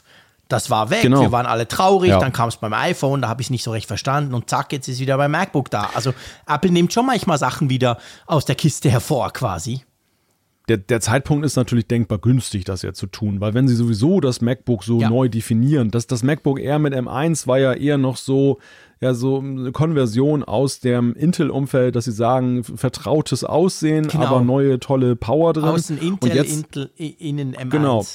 Und jetzt, und jetzt kommen sie an den nächsten Punkt, an die nächste Schwelle, dass sie sagen, wir definieren die Geräte neu. Und dann kannst du natürlich sagen, und es wäre ja auch so vom Line-Up her irgendwie sehr verständlich, du hast das normale MacBook und du hast das MacBook Pro. Genau. Also dieses, dies- dieser finde Air-Begriff, der hat ja sowieso nur damals in dieser Drei-Geräte-Struktur wirklich Sinn ergeben, Ja. dass du eben gesagt hast, okay, du hast jetzt MacBook, du hast dann dieses ultramobile, dünne Air, was dann auch viele Einschränkungen mit sich bringt. Man denke daran, das Air war ja damals auch so, ja, ein wenig experimentell angehaucht. Das war ja so dieser, dieser harte Bruch. Man baut kein CD-ROM-Laufwerk mehr Ja, ja, ein genau. und solche, so, so ein revolutionäres Zeug. Ja, ja, genau. Ich meine, das war ja nicht von Anfang an der absolute Megaseller wie heute. Heute ist ja das das bestverkaufte MacBook. Aber damals war das eben, genau wie du sagst, war das so, wie wir lassen einfach mal weg und wir gucken mal, ob man das dann wirklich noch brauchen kann. Und schweineteuer damals auch. Es war schweineteuer, genau, ganz guter Punkt. Ich muss wirklich sagen, ich fände das eigentlich cool, weil ich bin ziemlich sicher, dass die normalen Nutzer, und man darf ja nicht vergessen, Apple entwickelt ja nicht für die Geeks und Freaks vom Apfelfunk, sondern die entwickeln ja immer für die ganz breite Masse. Und ob die wirklich, wenn du denen sagst, guck, das ist das MacBook Pro und guck, das ist das MacBook Air, ob die sofort den Link wie wir machen, aha, Air gleich leichter, ein bisschen weniger Power, mhm. gute Akkulaufzeit, das glaube ich eben nicht. Wenn du hingegen sagst, guck, das ist das MacBook und das ist das MacBook Pro, dann kann sich jeder vorstellen, okay, das ist klar, warum das Pro teurer ist, weil das Pro ist ja Pro und ich bin vielleicht nicht so Pro, ich kaufe das normale MacBook. Also das würde schon, ich glaube, das wird eigentlich rein jetzt vom Namen her, wird das gut passen. Ja, es würde natürlich auch ins restliche Line-Up gut passen, weil Apple ja. das ja zum Beispiel beim iPhone ja Stimmt. und beim iPad ja auch so macht. Ja, also das Pro diese, das nicht Pro, sie, genau. Sie haben da eine mittlerweile sehr konsequente Linie und, und, und eben auch eine Unterscheidung und eine Unterscheidbarkeit zwischen Pro-Geräten und normalen Geräten, in Anführungszeichen. Also es, es, ist es sinnvoll, das zu tun? Ja, aber wir wissen ja auch, Apple und die Namen, das ist ja ein, ein Thema, was, in, was nicht unbedingt immer Logik folgt, nee. sondern am Ende immer auch dann sehr viel mit dem Erzählfaden zu tun hat, den die Marketingabteilung entwirft. Ja. Und wenn sie jetzt dann auserkoren haben, dass es irgendwie besonders luftig ist, dann wollen sie vielleicht doch, doch wieder eher im Namen haben. Und wenn sie dann unserer Argumentation folgen und die einleuchtend finden und das so erzählen, ja, dann ist es dann das MacBook. Ja, ganz genau. Denke ich auch. So, ähm, wollen wir mal ähm, einen Sch Schritt weitergehen und quasi, es ist immer noch, dreht sich immer noch um Hardware, aber jetzt eher um die Funktechnologie. Und ähm, man darf ja, glaube ich, sagen, Malte, dass wir die Qualcomm-Chips bei 5G im iPhone haben seit letztem Jahr beim iPhone 12 und jetzt beim iPhone 13. Das ist für uns Konsumenten toll. Der Empfang ist viel besser geworden, merke ich nach wie vor täglich aber im Prinzip etwas, was Apple ja hasst. Das findet Apple extrem uncool, dass sie so viel Geld ja. zu Qualcomm ja. rüber überweisen müssen, damit die ihnen 5G-Modems liefern. Und jetzt sieht man so ein bisschen, wo dieser Frust dann am Schluss hinführen wird, oder? Ja, wir haben es ja seinerzeit schon erwartet, als es diesen legendären Deal gab mit Qualcomm, wo sie jetzt nach Jahren, wo sie ja, wo Apple versucht hat, selber mit, mit Intel da eine Alternative aufzutun und am Ende hat sich dann gezeigt, die Qualcomm-Chips sind dann doch die besseren. Mhm. Ähm, mit Messer in der Tasche haben sie ja zugestimmt und ihren Frieden geschlossen mit Qualcomm, aber wir alle wussten, das ist, das ist nur ein Frieden auf Zeit. Und ja. äh, jetzt neue Gerüchte dann aus der Zuliefererkette. Ming Chi Kuo ist dann mal wieder derjenige, welcher, der das dann eben auch jetzt in Umlauf gebracht hat, deuten darauf hin, dass eben Apple jetzt doch recht konkret unterwegs ist, was seinen eigenen Modem-Chip angeht. Denn es ist die Rede von äh, 2023 so als ein Zieldatum. Wir wissen ja auch davon, dass, dass äh, Apple die Intel Smartphone Modem Sparte übernommen hat. Genau, 2019 gekauft, genau. haben sie die ja übernommen. Also da war ja schon in Deutschland klar. wird ja geforscht. Stimmt, genau. Bei München, gell, glaube ich. Ja. Genau. genau. Also da war ja schon eigentlich klar, ähm, okay, Apple macht jetzt halt den Deal, weil sie brauchen einfach 5G und Qualcomm kann das und Intel hat es nicht hingekriegt. Aber dann hat ja Intel diese, diese ganze Sparte zugemacht, beziehungsweise eben Apple hat sie dann gekauft. Und da wusste man ja, Apple kauft sowas nicht just for fun, sondern das ist langfristig angelegt, da hat man was vor damit. Und inzwischen ist es ja auch so, unabhängig von diesen Gerüchten hier, die, die, die Minchi Quo gebracht hat, dass Qualcomm selber, die haben im Moment gerade ihre große Entwicklerkonferenz und ihre große, hey, guck mal, wie toll wir sind und stellen den neuen Snapdragon vor ähm, den neuen Prozessor bei ihnen, der dann die nächsten Android-Smartphones im nächsten Jahr antreiben wird. Und die haben schon gesagt in so einer Investor-Note, dass sie damit rechnen, dass Apple als Kunde wieder wegfliegt. Sie haben nicht gesagt, wann. Und dass das finanziell keine größeren Auswirkungen haben sollte und so. Also Qualcomm selber weiß das letztendlich. Also von dem her gesehen war jetzt eigentlich nur die Frage, wann kommt's denn? Dieses Jahr war klar, das ist noch viel zu früh, erst die zweite 5G-Generation bei Apple. Nächstes Jahr offensichtlich ist auch noch zu früh, aber eben, so wie es Minji Quo sagt, 2023 soll es so sein und da soll wohl TSM, der große Chip-Gigant aus Taiwan, soll den Auftrag bekommen haben, schon dann diese 5G-Modem-Chips zu bauen, oder? So sieht es aus. Ja, die Frage, die sich ja stellt, ist, welchen Nutzen hat eigentlich der, der Anwender davon? Und das ist eigentlich so, das frage ich mich die ganze Zeit. Ist das eher so eine Geschichte im Sinne von Balance of Powers? Dass, ähm, dass, dass, dass Apple einfach sich nicht dieser Abhängigkeit von Qualcomm unterwerfen will, die ja letztendlich ja auch Chips herstellen, die eben ja auch bei Mitbewerbern eingesetzt werden. Also, dass sie einfach aus diesem Preisdiktat rauskommen wollen, aus dieser, aus dieser Vergleichbarkeit auch, weil sie einfach da ihren eigene Wege beschreiten wollen. Oder glaubst du, hat das wirklich auch so handfeste Hardwaregründe, dass da etwas bei rumkommt, wo man sagt, hey wow, ähm, so wie beim M-Chip, dass, dass sie dann einfach, dass du hinterher sagst, ja, da hat Apple sich auch einfach jetzt völlig abgehoben von, vom Rest. Ich, ich glaube, es ist beides. In einem ersten Schritt ist es natürlich genau das, Balance of Power.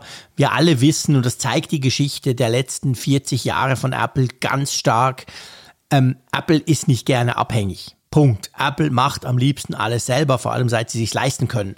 Und äh, das ist mal der eine Punkt, das ist die Grundmotivation dass sie dann daraus teilweise beim M-Chip und bei den A-Chips beim iPhone hat es geklappt, ähm, dann gigantisch tolle Dinge tun, die, die, die dann relativ schnell besser sind als die Konkurrenz. Das ist schön. Beim 5G ich meine, wir reden natürlich letztendlich, wenn wir von 5G reden, müssen wir auch im Hinterkopf behalten, dass es ja dann mittelfristig von 6G abgelöst werden wird. Da stellt mhm. sich halt so ein bisschen die Frage, da kannst du natürlich nicht gleich frei agieren, wie du das zum Beispiel bei einem Chip kannst. Bei einem Chip, blöd gesagt, kann Apple, ja, die können halt gucken, wenn sie es mit 5 Nanometern hinkriegen, noch ein paar Cores mehr einzubauen und, und, und. Das, das spricht ihnen niemand rein. Das iPhone ist eine closed Plattform, da kann ja niemand sonst kommen. Bei, bei 5G ist es anders. Du hast die Netzbetreiber, du hast Standards, die sind definiert mhm. und, und, und. Also da kannst du dich wahrscheinlich weniger krass absetzen, aber, und jetzt kommt das große Aber, man hat ja bei Intel gesehen, als Apple, das war zwar nicht 5G, aber das iPhone 11 und das iPhone 10, ähm, die hatten einfach deutlich schlechteren Empfang als die Qualcomm. Komponenten, ja. weil die nicht drin waren, da waren die von Intel drin. Das hat man im täglichen, konnte man das eigentlich feststellen. Und solche Dinge können natürlich auch möglich sein. Keine Ahnung, ob es nur der Empfang ist, ob es die Übertragungsgeschwindigkeit ist, der Akkuverbrauch, ganz entscheidend bei 5G. Mhm. Also man kann da schon an vielen Stellschrauben drehen, aber dass sie jetzt das ganze 5G, 6G revolutionieren, kann ich mir nicht so recht vorstellen, aber ich lasse mich natürlich gerne überraschen. Ja, das ist in der Tat so, dass Apple ja nicht völlig aus diesen Abhängigkeiten rauskommt, sondern dass sie ja dann tatsächlich ja auch dann, und das ist eine große Hürde bei diesen Modem-Chips, das dann zertifizieren müssen mit den Klar. ganzen Netzbetreibern. Genau. Das ist wohl ein ziemlich fusseliges, kleinteiliges mhm. Geschäft, macht auch nicht sehr viel Freude. Also ich glaube, der Nutzen für den Anwender, den sehe ich in allenfalls zwei Punkten gegeben. Jetzt, also ich meine, sie müssen einfach den Standard von Qualcomm erstmal halten, das ist ganz wichtig. Logisch, du hast es klar. gesagt, das war das Problem der Intel-Chips. Das, das wäre schon ein großer Gewinn, wenn sie das hinkriegen. Ja. Der zweite Punkt ist eher indirekter Natur. Denn Apple, wenn sie das Energiemanagement dieses Modem-Chips unter Kontrolle haben, dann, dann, dann ist das für sie natürlich ein weiteres Rädchen, auf dem sie drehen können im gesamten Energiemanagement genau. der Geräte. Genau. Also das wirst du nicht unmittelbar jetzt merken am, am äh, Modem-Chip, aber eben in der Gesamtbilanz des Geräts. Der zweite Punkt, und das ist eine ganz gewagte These, die ich jetzt mal aufstelle, aber ich dachte jetzt gerade lustigerweise an dieses Gerücht, was wir dieses Jahr auch gesehen haben, ähm, diese, diese Satellitenmodem-Geschichte, weißt mhm, du? Dieses äh, Apple ja, ja, genau. bildet. Genau. Apple hebt sich ab von den mobilen Funknetzbetreibern ja. und baut eine Art äh, Netzwerk, Satellitennetzwerk auf, um, sag ich mal, rudimentäre Kommunikation, Updates, ja. äh, äh Notfallkommunikation zu ermöglichen. Und da wäre es natürlich ja ein erheblicher Benefit, wenn sie diesen Chip, diesen Kombi-Chip sozusagen selber entwickeln ja, würden. Ja klar. Logisch, stell dir vor, die könnten irgendeinen Deal machen mit einem Betreiber von so Satellitennetzwerken und könnten sich ganz darauf quasi das noch zusätzlich reinpacken. Also absolut, da haben sie natürlich dann schon die Freiheit, wenn sie es selber machen. Plus, es gibt vielleicht noch einen Punkt, ist auch hochspekulativ. Sie können natürlich auch in der Preisschraube drehen, weil man weiß, das sieht man auch, wenn man ja. guckt, wie viel Geld Qualcomm verdient diese Modems, die sind teuer. Da lässt Apple richtig viel Kohle liegen. Es waren, glaube ich, zwei Milliarden, wurde damals spekuliert, für irgendwie drei Jahre oder so. Also da geht es um richtig viel Geld ähm, an Lizenzgebühren, die man quasi zahlen muss. Und wenn die natürlich, klar, ich meine, das selber Aufbauen eines solchen Teams kostet auch Unsummen, aber wir haben es beim M1 gesehen. Der M1-Chip war viel besser als Intel und gleichzeitig sind die Preise sogar ein bisschen gesunken von den M1 Notebooks durch die Bank letztes Jahr, als die vorgestellt wurden. Also von dem her gesehen kann man sich auch sowas vorstellen, weil du vorhin gefragt hast, was bringt mir das als Endkonsument? vielleicht Hm. wird das Ding ein bisschen günstiger oder zumindest nicht teurer und kann dafür mehr. Also irgend sowas. Ja, und Apple liebt ja letzten Endes ja auch dann die Integration Genau. in eben vorhandene Komponenten. Und da ist ein externer Chip natürlich auch immer dann irgendwie Gift. Dem, den muss man, für den muss man ein Plätzchen finden. Genau, also ja. vielleicht, vielleicht sind da auch irgendwelche Vorurteile, die sie dann eben am Horizont sehen für künftige Entwicklungen. Ja, also auf jeden Fall, es bleibt spannend, was diese 5G-Chips angeht.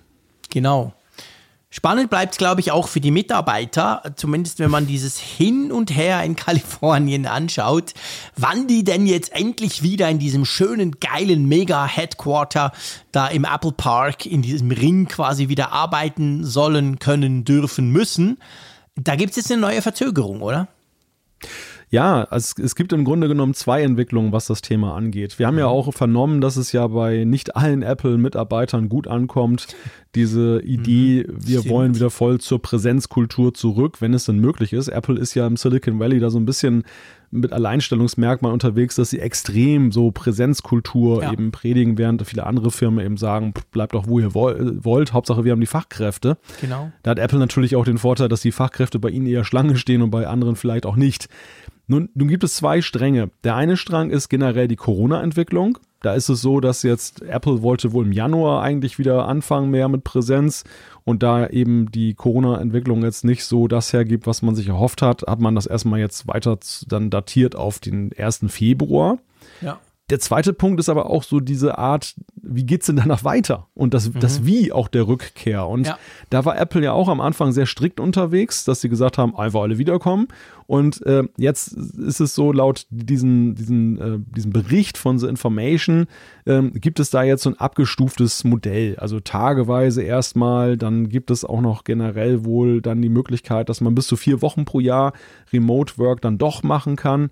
Also so ein, ein Entgegenkommen dieser doch ja anscheinend nicht so ganz ähm, kleinen Bewegung im Hause. Ja, ganz genau. Also das ist natürlich spannend, ist auch ein Hin und Her. Das ist ja, ja bei uns nicht anders, ganz ehrlich. Also äh, meine Firma ist da zum Glück extrem offen. Darum arbeite ich praktisch ausschließlich zu Hause und gehe nur noch alle paar Wochen mal nach Zürich. Aber sonst ist es ja so, bei uns war auch wieder so ein bisschen die Rückkehr im Sommer bei vielen. Jetzt konnte man gerade heute bei uns zum Beispiel lesen, dass die SBB, ich glaube auch, auch andere haben jetzt wieder mehr oder weniger alle, die können. Ich meine, die SBB, klar, einen Lokführer kannst du nicht ins Homeoffice schicken, noch nicht. Aber ähm, dass, dass sie eigentlich die, die können, jetzt alle wieder ins Homeoffice beordern, weil halt die Zahlen so stark hochgehen. Ist das bei euch auch so ein bisschen ein Hin und Her, das aber im Moment wieder mehr so Richtung Homeoffice pendelt? Ja, total. Also Schon, jetzt- gerade gerade in diesen Wochen ist es extrem, was Mhm. auch jetzt mit politischen Vorgaben zu tun hat, dass jetzt gesagt wird, es gibt wieder ein Gesetz, wo dann drin steht, wer Homeoffice ermöglichen kann, soll es ermöglichen. Okay.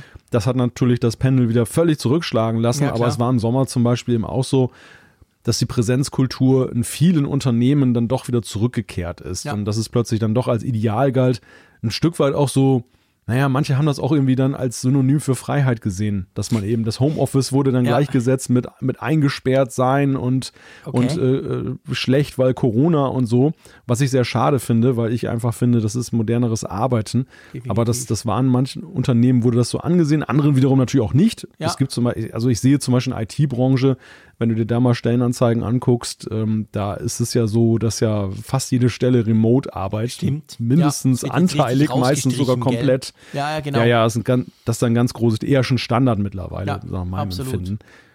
Also es ist sehr unterschiedlich von Branche zu Branche, aber jetzt gerade allgemein jetzt wieder ein ganz großes Thema, was übergreifend Ja. dann eben ins Homeoffice geht. Genau.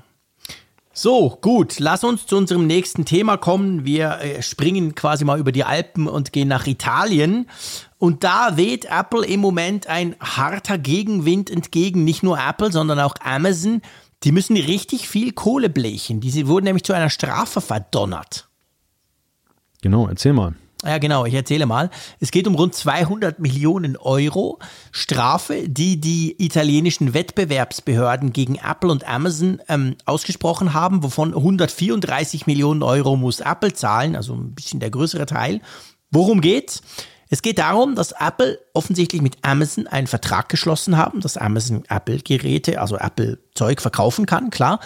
Aber da gab es wohl eine Klausel drin, die hat quasi drin gehabt, dass andere Marketplace-Teilnehmer, also ihr wisst ja, Amazon ist ja nicht nur Amazon, das ist ja, sondern ist ja ein, ein Marktplatz sozusagen, keine Apple-Produkte verkaufen dürfen in Italien bei Amazon. Also dass quasi Apple gesagt hat, hey, ihr Amazon, ihr dürft das exklusiv und sonst darf es eben niemand. Es geht um Apple und Beats Produkte. Und das hat natürlich den Wettbewerbsbehörden gar nicht gefallen. Darum haben sie jetzt nicht nur diese Buße verhängt, sondern auch gesagt, dass Apple und Amazon sofort damit aufhören müssen. Klar, Apple und Amazon haben gesagt, nö, das finden sie nicht, das ist völlig unfair. Und sie wollen da gegen diese Entscheidung der Kartellwächter vorgehen. Aber das hat mich dann so auf die Idee gebracht. Du weißt, wir sind ja nicht so mit Amazon in der Schweiz und so. Wie ist das bei euch in Deutschland? Also kannst du ein MacBook Pro bei Amazon kaufen, also von Amazon direkt und auch von irgendeinem anderen dieser Trillionen Anbieter, die es auf Amazon gibt? Oder wie, wie ist das eigentlich bei euch? Weil ich habe dann gemerkt, ich, hab, ich weiß das gar nicht. Ja, das ist eine sehr gute Frage, die du mir da gerade stellst. Ah, okay. Also ich kann es jetzt nicht letztgültig beantworten, mhm. weil ich ähm, tatsächlich bislang auch den Eindruck hatte, wenn ich bei Amazon nach Apple-Produkten suche, lande ich tendenziell sehr stark bei Apple selber, beziehungsweise eben mhm. über bei, bei Amazon die Apple-Produkte dann eben verkaufen. Das war ja lange mhm. Zeit so, dass es ja gar, gar, gar keine Apple-Produkte bei Apple, bei, bei Amazon gab. Ja. Und ähm, irgendwann hat das ja dann eingesetzt, dass die, dass die beiden zusammengearbeitet haben. Mhm. Und äh, ich kann natürlich auch den Einwand von Apple verstehen, dass sie das gar nicht wollen mit dem Marketplace, weil Apple ist ja sehr darauf erpicht, dass sie ihre Preis, ihr Preisniveau halten, Klar. also dass es da, dass es konsistent wird, wirkt. Mhm. Und der Reiz des Marketplaces, man sieht es ja bei vielen anderen Produkten, ist ja gerade dieses sich gegenseitig unterbieten. Ja, ja, genau. Ich, ja. ich kaufe mir eine externe Festplatte, du hast da irgendwie 40 Händler und, und ähm, dann geht das so, so Daytrading-mäßig den ganzen Tag, ja. 5 Euro hoch, 5 Euro runter und irgendwann kannst du mal zuschießen und dann hast du dann ähm, einen super Deal gemacht. Und äh, genau, äh, genau das, deshalb hat es mich im ersten Moment gewundert, dass, dass Apple plötzlich bei Amazon war. Klar, die Reichweite ist gigantisch für sie, das ist natürlich mhm. sehr reizvoll. Aber was natürlich überhaupt nicht reizvoll ist, ist dieses ähm, Bazar-Prinzip, was Amazon da ja so kultiviert. Ja. Und ähm, insofern kann ich mir sehr gut vorstellen, dass da diese Exklusivität erwünscht ist und dass Amazon die Apple auch einräumt, weil sie natürlich auch gerne Apple-Produkte haben wollen. Tja, jetzt ist natürlich nur die Frage, ist das hierzulande möglich? Ich gucke gerade mal so ein bisschen mhm. parallel. Ja, ja, ja. Aber also eben, ich, ich wollte diese Frage wirklich auch aus, aus diesem Grund dir stellen, weil es mich einfach wahnsinnig ähm, interessiert. Und es ist schon so, also Apple arbeitet gerne mit Exklusivitäten, das ist völlig klar. Das hilft auch, ihre Preise hochzuhalten. Ähm, bei uns kriegst du auch nicht Apple-Produkte überall, muss man auch ganz klar sagen. Offensichtlich verstößt aber dieser Vertrag, also so, so sieht zumindest die Wettbewerbsbehörde und die hat ja diese Buße in Italien ausgesprochen, eben gegen gültendes Wettbewerbsrecht. Ich habe mich dann gefragt, wie das in der EU wohl auch so ist. Also ich könnte mir darum vorstellen, und darum drum stelle ich diese Frage, dass dieses Problem aus Seite Wettbewerbsbehörde, nicht unbedingt aus Seite Apple, unter Umständen noch andere Länder dann betreffen wird. Also dass das vielleicht erst der Anfang war in Italien hier. Ja, das ist durchaus möglich, dass das mhm. jetzt so eine Art Präzedenzfall äh, schafft und dass andere natürlich auch drauf gucken und dass es dann zum generellen Problem für die mhm. beiden Marktteilnehmer wird. Ja, ich bin hier die ganze Zeit am gucken, aber ich mhm. finde tatsächlich keine Alternative. Also ich lande hier immer bei Apple. Das ist bemerkenswert. Ja, das ist lustig, weil, weil ich hatte auch irgendwie, ich hatte auch so mal das Gefühl, ich hätte mal gelesen, das sei so eine Art Exklusivdeal, als dann Apple wieder zurück zu Amazon kam, weil eben, du hast ja vorhin gesagt, Lange konnte man ja bei Amazon überhaupt keine Apple, also wir reden jetzt hier von MacBooks, von iPhones, von solchen Sachen, nicht von Zubehör. Zubehör gibt's ja Trilliarden auf ja. Amazon, aber wir reden quasi von der Hardware von Apple selber und die war ja lange gar nicht auf Amazon drauf. Und ich weiß, die haben mal einen Vertrag geschlossen, es kam dann groß in die Medien und ich hatte auch irgendwie so im Hinterkopf, das sei eben exklusiv. Und ich fand das damals auch gar nicht so schlimm, wie du es jetzt auch gesagt hast. Aber ja, also interessant, einfach mal so ein Ausblick nach Italien zugegebenermaßen. Ich weiß nicht viel darüber, aber mir ist diese, diese Nachricht quasi vor die Füße gefallen und ich habe mich dann gefragt, oh, das ist doch überall so oder eben anderswo auch. Mal gucken, wie sich das noch entwickelt. Wehe, wehe, mhm. die ähm, europäische Wettbewerbskommissarin merkt das. Die ist ja auch ganz scharf. Also dann, dann gibt es definitiv Probleme für Apple. Dann gibt es definitiv Probleme. Ja, es ist so, wenn man hier reinguckt, dann ist es so, dass dann angezeigt wird Verkauf und Versand durch Amazon. Und ja, also Amazon macht das dann genau. schon selber, ja. aber wird dann von Apple anscheinend direkt beliefert. Und selbst Klar. wenn du auf Gebraucht gehst, habe ich hier gerade geguckt, es gibt ja noch dann gebrauchte Geräte mitunter, ah, dann ja. äh, kommt auch Amazon Warehouse. Ne? Also es sind ah, dann also hier nicht irgendwie. Okay. Auch genau, das ist dann ja die, die Amazon-Sparte für so für so Rückläufer, die sie dann refurbished dann verkaufen. Amazon Warehouse also, heißt quasi so refurbished Zeugs, oder? Ja, beziehungsweise dann äh, ja, gebraucht, genau, gebraucht okay. sehr gut und so weiter. Also auch ah, gebrauchte Geräte. Wobei ich sehe jetzt hier gerade beim älteren iPhone, da finde ich tatsächlich das erste Mal jetzt auch hier mal einen, einen Händler, der nicht Amazon heißt. Aber da musste ich wirklich nachsuchen. Der noch ein iPhone irgendwo hat und verkauft. genau, beim iPhone 12 Mini ausgerechnet, deinem Lieblings-iPhone. Oh ja, cool, super. Ich muss gleich zuschlagen. Nee, ich habe noch eins. Alles klar. Gut, Du, dann würde ich vorschlagen, wenn du einverstanden bist, lass uns ähm, zur Umfrage der Woche einschwenken. Genau, da gibt es keine illegalen Absprachen. Nein, da gibt es nichts. Da ist alles ganz transparent. genau. Stimmt. Wir haben euch die Frage gestellt, Apple bietet Ersatzteile für jeden an und die Frage an euch war, reparierst du dein iPhone künftig selbst? 2085 Teilnehmerinnen und Teilnehmer haben mitgemacht. Genau, und mit 65 Prozent und rund 1355 Stimmen ganz, ganz groß vorne ist Nein. Also ganz viele sagen, nee, ich bin doch nicht blöd. Ich repariere mein iPhone nicht selber. 16,4 Prozent haben gesagt, keine Ahnung, weiß ich noch nicht. Und nur 11 Prozent rund haben gesagt, ja. Und dann noch ein bisschen weniger, 7,3 Prozent haben gesagt, mache ich schon. Das sind die ganz Mutigen, die das schon selber reparieren. Aber ja, also man muss ja auch sagen, wir haben zu dieser Frage einiges an Feedback bekommen. Also es gab ja einige, die dann gesagt haben, ja, schon, aber hey, ähm, das ist ja nicht unbedingt nur, damit ich es machen kann, sondern eben dann auch, wir kommen vielleicht mhm. in der mhm. Feedback-Sektion dann dazu. Aber ja, spannend. Also ich sage jetzt mal, nicht unbedingt so, dass jetzt unsere Freaks und Geeks, die uns ja auch zuhören hier in diesem Podcast, gleich sagen, ja, super, jetzt bin ich da gleich, ich greife gleich zum Reparaturkit sondern es bleibt eigentlich, das habe ich ja auch gesagt in der letzten Folge, es bleibt eine recht exklusive Geschichte, oder? Ja, es ist schön zu sehen, wenn eine Umfrage vom Ergebnis her auch mal den Erwartungen entspricht. Ja, genau. Und in dem, in dem Fall ist das so. Manchmal gibt es auch Umfragen, da werden wir überrascht. Ne? Da denken oft. wir irgendwas in irgendeine ja, Richtung und dann oft. stellt sich heraus, äh, ein wesentlich größerer Anteil macht dies und das. Genau, aber in dem Fall. ganz anders als wir. Ja, dass das für zwei Drittel einfach gar keine Rolle spielt, ja. das, das war tatsächlich zu erwarten. Und ja. Ich habe so eine gewisse Erwartung von unserer neuen Umfrage der Woche, ehrlich gesagt. Und ich, es würde mich erstaunen, wenn ich überrascht werde nächste Woche. Aber schauen wir mal, ja. was wollen wir dieses Mal wissen? Da machen wir nächste Woche mal den Realitätsabgleich. Die Frage ist, sollte Apple juristisch gegen Entwickler von Spionagesoftware vorgehen? Und dann gibt es die Möglichkeit Ja zu sagen, es gibt die Möglichkeit Nein zu sagen und es gibt natürlich auch die Möglichkeit Weiß ich nicht zu klicken. Genau. So, gut.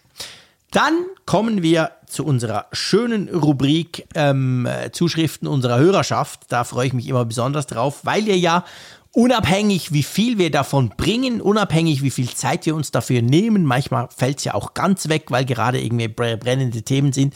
Ihr schreibt uns trotzdem immer unverdrossen weiter und das freut mich sehr. Und wir haben, kann man sagen, wir fassen das so ein bisschen zusammen, mein Lieber, gell? Wir mhm. haben erstaunlich viele Zuschriften zu einem erstaunlich unspektakulären Produkt bekommen, oder? Du weißt, ich bin nicht so Fan ja. von diesem Produkt, darum sage ich das einfach so. Du darfst jetzt dann gleich reingrätschen und sagen, ja, aber nee, so sieht man das nicht. Das war wieder so ein klassischer, da, da laufen zwei Podcaster in eine Falle Moment. Ne? Das, genau, wir genau. Hat, wir, hatten, wir hatten ja uns sehr gewundert über die riesige, gigantische Nachfrage nach den neuen Farben bei dem, oder die vermeintlich hohe Nachfrage nach den neuen Farben beim HomePod Mini. Ja, und der unmöglichen drei, Lieferbarkeit. Genau, dass es dass noch nicht mal eine Perspektive gegeben war, wann das das Ding gibt. Und wir haben natürlich sofort geschlussfolgert, das Ding ist gefragt, beziehungsweise diese Farben sind gefragt. Und ja, die erste Zuschrift kam, glaube ich, gleich am frühen Morgen. Äh, da hat mhm. der erste geschrieben, hey liebe Leute, habt ihr ganz vergessen, die neuen Farben, die kommen doch erst noch hierzulande, die sind hier noch gar nicht verfügbar. Und das Ende Lustige November. ist, just in dieser Woche kam eine Pressemitteilung von Apple, wo auch drin stand, der HomePod Mini ist jetzt auch in weiteren Farben in Deutschland genau. verfügbar. Jetzt muss ich sagen, und das mache ich selten, aber ich, ich, ich, darf, ich darf jetzt meine Hände so zumindest halbwegs in Unschuld waschen, weil ihr wisst ja, wir Schweizer kriegen ja gar keine HomePods offiziell. Wir kriegen schon auch HomePods, aber nicht von Apple. Das heißt, ich kenne natürlich diesen Release-Zyklus von Apple bei mir hier nicht. Zusätzlich kommt, ich habe ja so ein HomePod Mini in Orange bestellt für meinen Sohnemann, der rote Haare hat, weil das einfach lustig ist und er das cool findet und er die Farbe mag. Und ich habe das bestellt und damals, das war Anfang November, hat unser, bei uns Digitech, da wo ich es bestellt habe, hat wirklich auch geschrieben, irgendwie 16.11. Ich dachte so, geil. Und seit da warte ich und es ist immer noch nichts, keine Ahnung. Die haben dann nicht geschrieben, wir importieren aus Deutschland und da kriegt es ja erst Ende November und so. Die, die haben so getan, wie wenn das easy peasy wäre. Aber dann haben sie es immer wieder verschoben und ich habe den HomePod immer noch nicht bekommen. Und drum dachte ich irgendwie, ja, siehste, pff, das geht wohl allen so. Aber ich lag natürlich völlig falsch. Irgendwo in einem Amazon Warehouse liegt jetzt für dich ein HomePod Mini bereit. Ja, ich glaube nicht, dass Digitech bei Amazon bestellt, ehrlich gesagt. Die werden das wahrscheinlich direkt aus den USA importieren oder jetzt eben aus ja. Deutschland. Keine Ahnung, es interessiert mich ja letztendlich auch nicht. Fakt ist, sie haben Mist hingeschrieben, was mir natürlich immer nervt, weil du weißt, Geduld ist meine Stärke nicht. Ja, habe ich schon mal festgestellt. Geil, ist dir auch schon aufgefallen, oder? Ich hörte davon. Ja, genau. Du hörst, was heißt, du hörst davon? Du leidest darunter seit bald sechs Jahren, mein Lieber. Kannst dich aber nur davon hören. Du kriegst das am eigenen Leib, kriegst du das quasi mit, dass ich schrecklich ungeduldig bin. Ich bin ja eigentlich dazu, was, was ist das Thema? Wir wollen es nicht vertiefen, aber was das Thema anbelangt, bin ich ja eigentlich der lebende Beweis. Ganz viele haben mir gesagt, was hatte ich schon immer, als ich dann mal so irgendwann gesagt habe in den 30ern, hey, ich krieg, ich krieg Nachwuchs, geil, haben die gesagt, ja, muss gucken, das ist cool, das hilft dir dann, dann bist du auch geduldig. Ich muss jetzt sagen, meine Kids sind ja 12 und 10, Pustekuchen. Ich bin genauso ungeduldig wie vorher, vielleicht sogar noch ein bisschen schlimmer. Also das hat jetzt nicht wirklich geholfen, Kinder und auf Kinder warten oder whatever. Ich hm. weiß nicht, also das war ein Spruch, der hat bei mir zumindest nicht funktioniert. Ich halte das auch für eine gewagte Theorie, weil du Schon, ja durch Kinder eher tendenziell häufiger auf irgendwas warten musst. Also das, das ja, eben, dadurch bist du vielleicht ja, ja, ruhiger, weißt du, so zehnmäßig ja. oder so. Ja, so resignativ, meinst du? das könnte natürlich auch sein. Stimmt. Das Warten hat keinen auch. Sinn mehr. Es ist mir alles egal. Wie wenn ich zum Mittagessen rufe bei uns, genau. Es braucht immer mindestens drei Rufe in den, in, in den oberen Stockwerk am Weekend, bis die mal irgendwie rausgeschlurft kommen. So nach dem Motto, hey, Auto, was wasch. Aber okay, anderes Thema, Teenies. Lass uns zum Feedback kommen. genau, genau. Ja, womit fangen, wir mal mit an? irgendwas an, ist mir egal. Dann nehme ich mal den, den Simon, der hat uns ja, cool. nämlich geschrieben zum Thema mit Reparieren vom iPhone. Genau, da sind Und wir ihm, ihm, Ihm fehlte in der Umfrage der Woche eine mögliche Antwort, nämlich ich lasse mein iPhone in Zukunft gerne von einer unabhängigen Reparaturstelle reparieren. Apple hat bis jetzt alles dafür getan, dass dies immer schwieriger wurde. Das ist meine Hoffnung in Zukunft, schreibt er, dass unabhängige Reparaturstellen einfach an Apple-Ersatzteile kommen, an alle, und dass sie diese auch auf Vorrat bestellen können.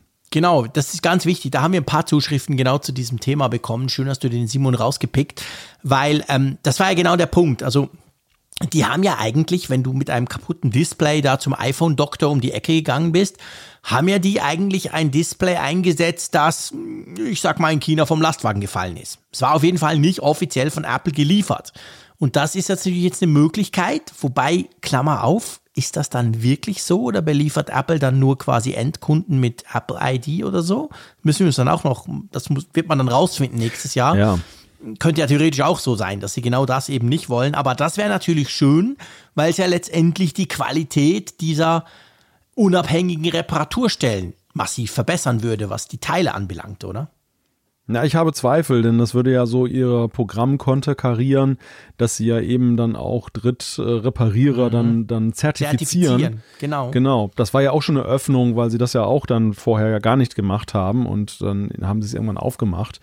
Also ja, das würden sie jetzt dann so ver verweichlichen, beziehungsweise vielleicht gibt es dann so ein Limit für haushaltsübliche Mengen und dass so der ganz kleine ja. Reparierer, der sich vielleicht was dazu verdient, das noch machen kann, aber dass jemand, der das richtig gewerbsmäßig ja, macht, am Ende doch immer dabei rauskommt. Muss sich dass er zertifizieren lassen. Ja, genau. Ja. ja, das sehe ich auch so ganz genau. Ich möchte mal noch, ähm, das machen wir selten, aber ich möchte noch mal eine Zuschrift von Kevin bringen. Vielleicht erinnert ihr euch, wir haben über den Kevin der hatte ja dieses MacBook 2019er, das da heiß lief, trotz i9 und alles. Und wir haben auch dazu ganz viele Zuschriften bekommen zu seinem Problem, wo er gesagt hat, ja, könnte es daran liegen, dass meine Frau und ich gleichzeitig quasi am MacBook arbeiten.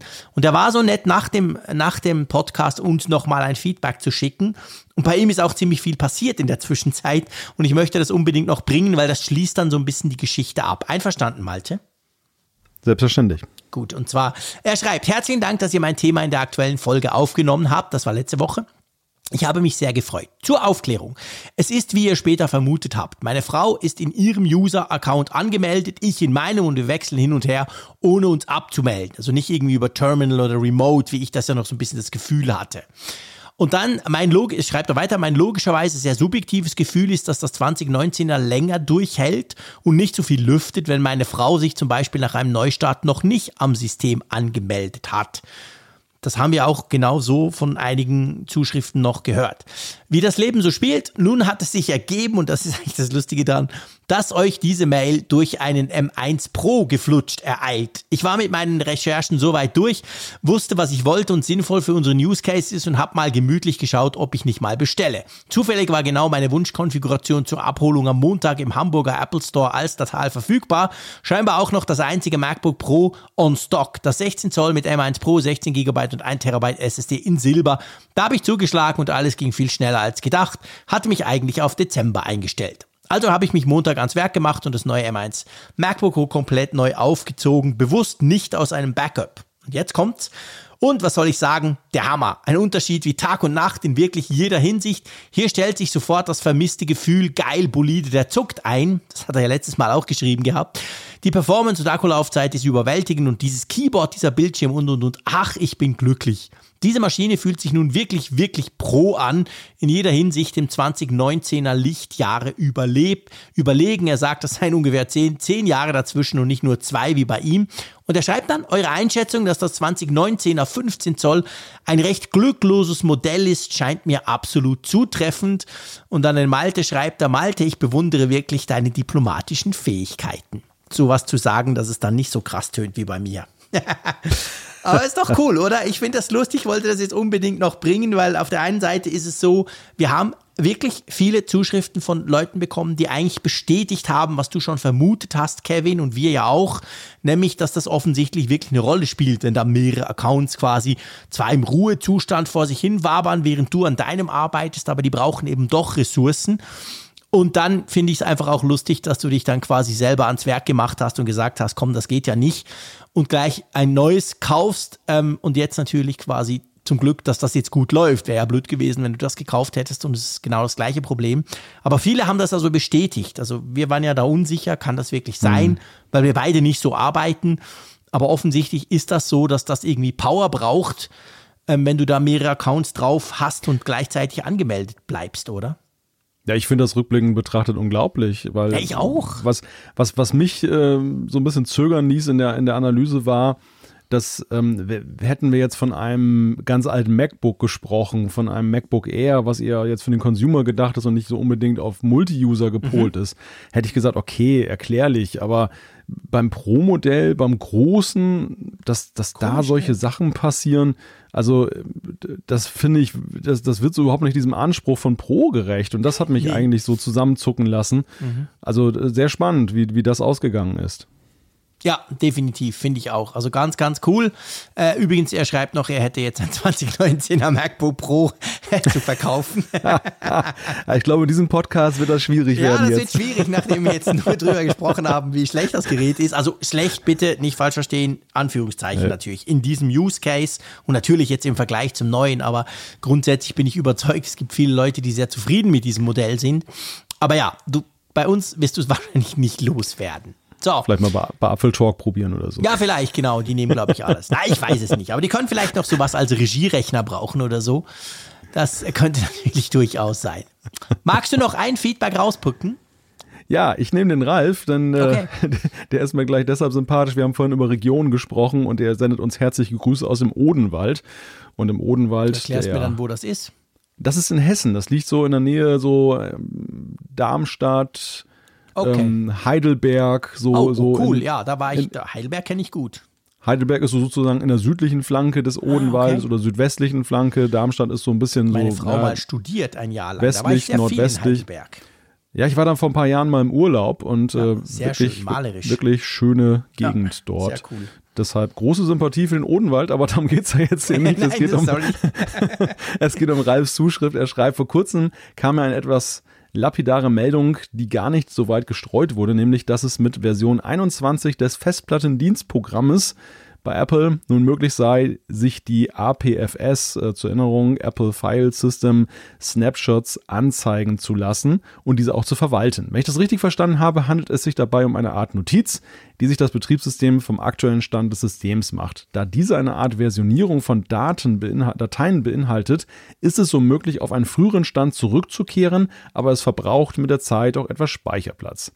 Nun zu, beiden mein, nun zu meinen beiden konkreten Fragen, schreibt Ralf. Bei entsprechendem Anlass, meist irgendwelche seltenen Abstürze meines iMacs, boote ich danach von der, von der Notfallpartition und lasse dort im Festplattendienstprogramm die Funktion Erste Hilfe laufen. Nun habe ich neulich festgestellt, dass ich dort auf der Data Partition bereits 21 Snapshots gesammelt haben, die diese Check- und Reparierfunktion von Erste Hilfe je mehr, desto ausufernder in die Länge ziehen. Ist es also angeraten, diese Snapshots von Zeit zu Zeit, die ältesten vor allem zu löschen, oder ist das keine gute Idee? Und seine zweite Frage lautet, und wie arbeitet diese Snapshot-Funktion mit dem Time Machine Backup zusammen? Ich konnte ja bislang auch entweder einzelne Dateien und Ordner und, oder auch den ganzen iMac aus einem älteren Time Machine Backup wiederherstellen. Torpediere ich das, wenn ich einzelne Snapshots lösche und hat das damit nichts zu tun.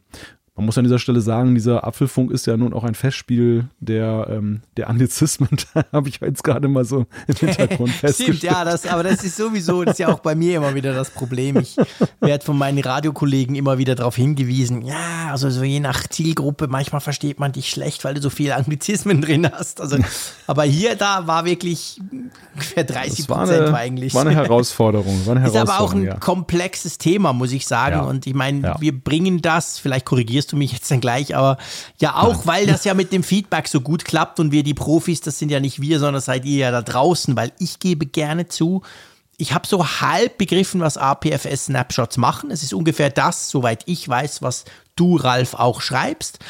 Aber wie das genau funktioniert und ob man die einfach so löschen kann und so, muss ich dir ganz ehrlich sagen, habe ich absolut keine Ahnung und würde mich auch nicht dran trauen. Ich habe kurz überlegt, als diese Zust als du angefangen hast vorzulesen, dachte ich, ob ich mal hier an meinem iMac ins Festplattendienstprogramm gehe. Aber ich dachte dann vielleicht keine schlaue Idee, während ich hier gleichzeitig den Podcast aufzeichne. Drum Ja. lasse ich es lieber, da ich keine Ahnung davon habe. Erst recht, wenn du jetzt noch angefangen hättest, ein paar Snapshots zu löschen, Genau. testweise. Dann zack, plötzlich ist dieser Podcast dann doch schneller zu Ende als gedacht. Oder findet morgen nicht statt. Nee, das wollen wir ja nicht. Aber ich weiß nicht, kennst du dich da besser aus? Nein, nein. Also die, ich kenne jetzt natürlich diese ganzen Sachen. Ich habe auch schon mit Erste-Hilfe-Funktionen und so weiter gearbeitet. Aber ähm, diese Neu Neuerungen, die er jetzt dann nennt, der Ralf, ähm, die sind mir jetzt auch neu und da habe ich jetzt auch keinerlei Erfahrung. Also da möchte ich keinen Tipp geben, denn das ist sehr heikles Terrain. Ja, genau. Aber vielleicht weiß jemand von euch das da draußen. Also ihr könnt natürlich uns gerne schreiben. Wir nehmen das dann entsprechend wieder auf. Es freut uns ja immer, wenn man, wenn man helfen kann, auch bei solchen Themen. Ich finde es auch ein spannendes Thema. Ich meine, als das Apple-File-System vorgestellt wurde, war das ja eines der großen Dinge, dass die eben das quasi eine automatische Versionierungsfunktion eingebaut hat. Aber wie man das genau nutzt im Alltag und was die vor allem äh, tief, tief drunter, tief unten quasi macht, da muss ich sagen, keine Ahnung. So, ich habe aber, Ja. ich, ich habe eine andere Ahnung, mein Lieber. Das ist reicht für heute. Genau, ich bin ja immer so der Zeitmensch, du weißt ja, Schweizer und so. Ja, total. Ich guck- Ungeduldig. Guck, ja, ich, ja, ungeduldig, das ist wieder beim Thema. Nee, das, also bei, mit dir bin ich eigentlich überhaupt Nein. nicht ungeduldig. Das, das ist nicht so. Aber ja, ich finde trotzdem, man kann den Apfelfunk durchaus auch mal nach eineinhalb Stunden beenden, wie wir das meistens tun. Drum würde ich das jetzt tun. Ich möchte auch mal unseren Sponsor erwähnen. Vielen herzlichen Dank, ähm, dass wir quasi unterstützt werden von P-Cloud, der Cloud aus der Schweiz. Alle Infos, wie gesagt, findet ihr in den Show Notes. Ja, und dann bleibt mir eigentlich nur, ich esse jetzt eine Torte. Na, es ist zwar schon Mitternacht, eigentlich Ja, keine gute spät. Idee, jetzt eine Vielleicht Linzer Torte spät. zu essen. Ja, Ein bisschen spät, oder? Also gut, ich lasse es sein, mache ich nicht. Aber auf jeden Fall ähm, herzlichen Dank. Und das Coole ist, den Malte, den sehe ich am Freitag wieder, am 26. um 21.45 Uhr. Und noch viel schöner, ich sehe den zwar gern, aber noch viel cooler wäre, wenn ich auch euch sehen würde, oder ihr uns zumindest, beim Apfelfunk am Hörer, zusammen mit dem Raphael Zeyer und einem tollen Gast. Schaut doch da vorbei, wenn ihr Lust habt. Und wenn ihr das nicht tut, dann könnt ihr in einer Woche wieder den Apfelfunk hören. Drum, wie immer, vielen Dank. Tschüss aus Bern. Tschüss von der Nordsee. Interessante Gäste, spannende Themen. Das ist Apfelfunk am Hörer. In unserer Videoshow auf YouTube kannst du live dabei sein. Schalte ein. Apfelfunk am Hörer.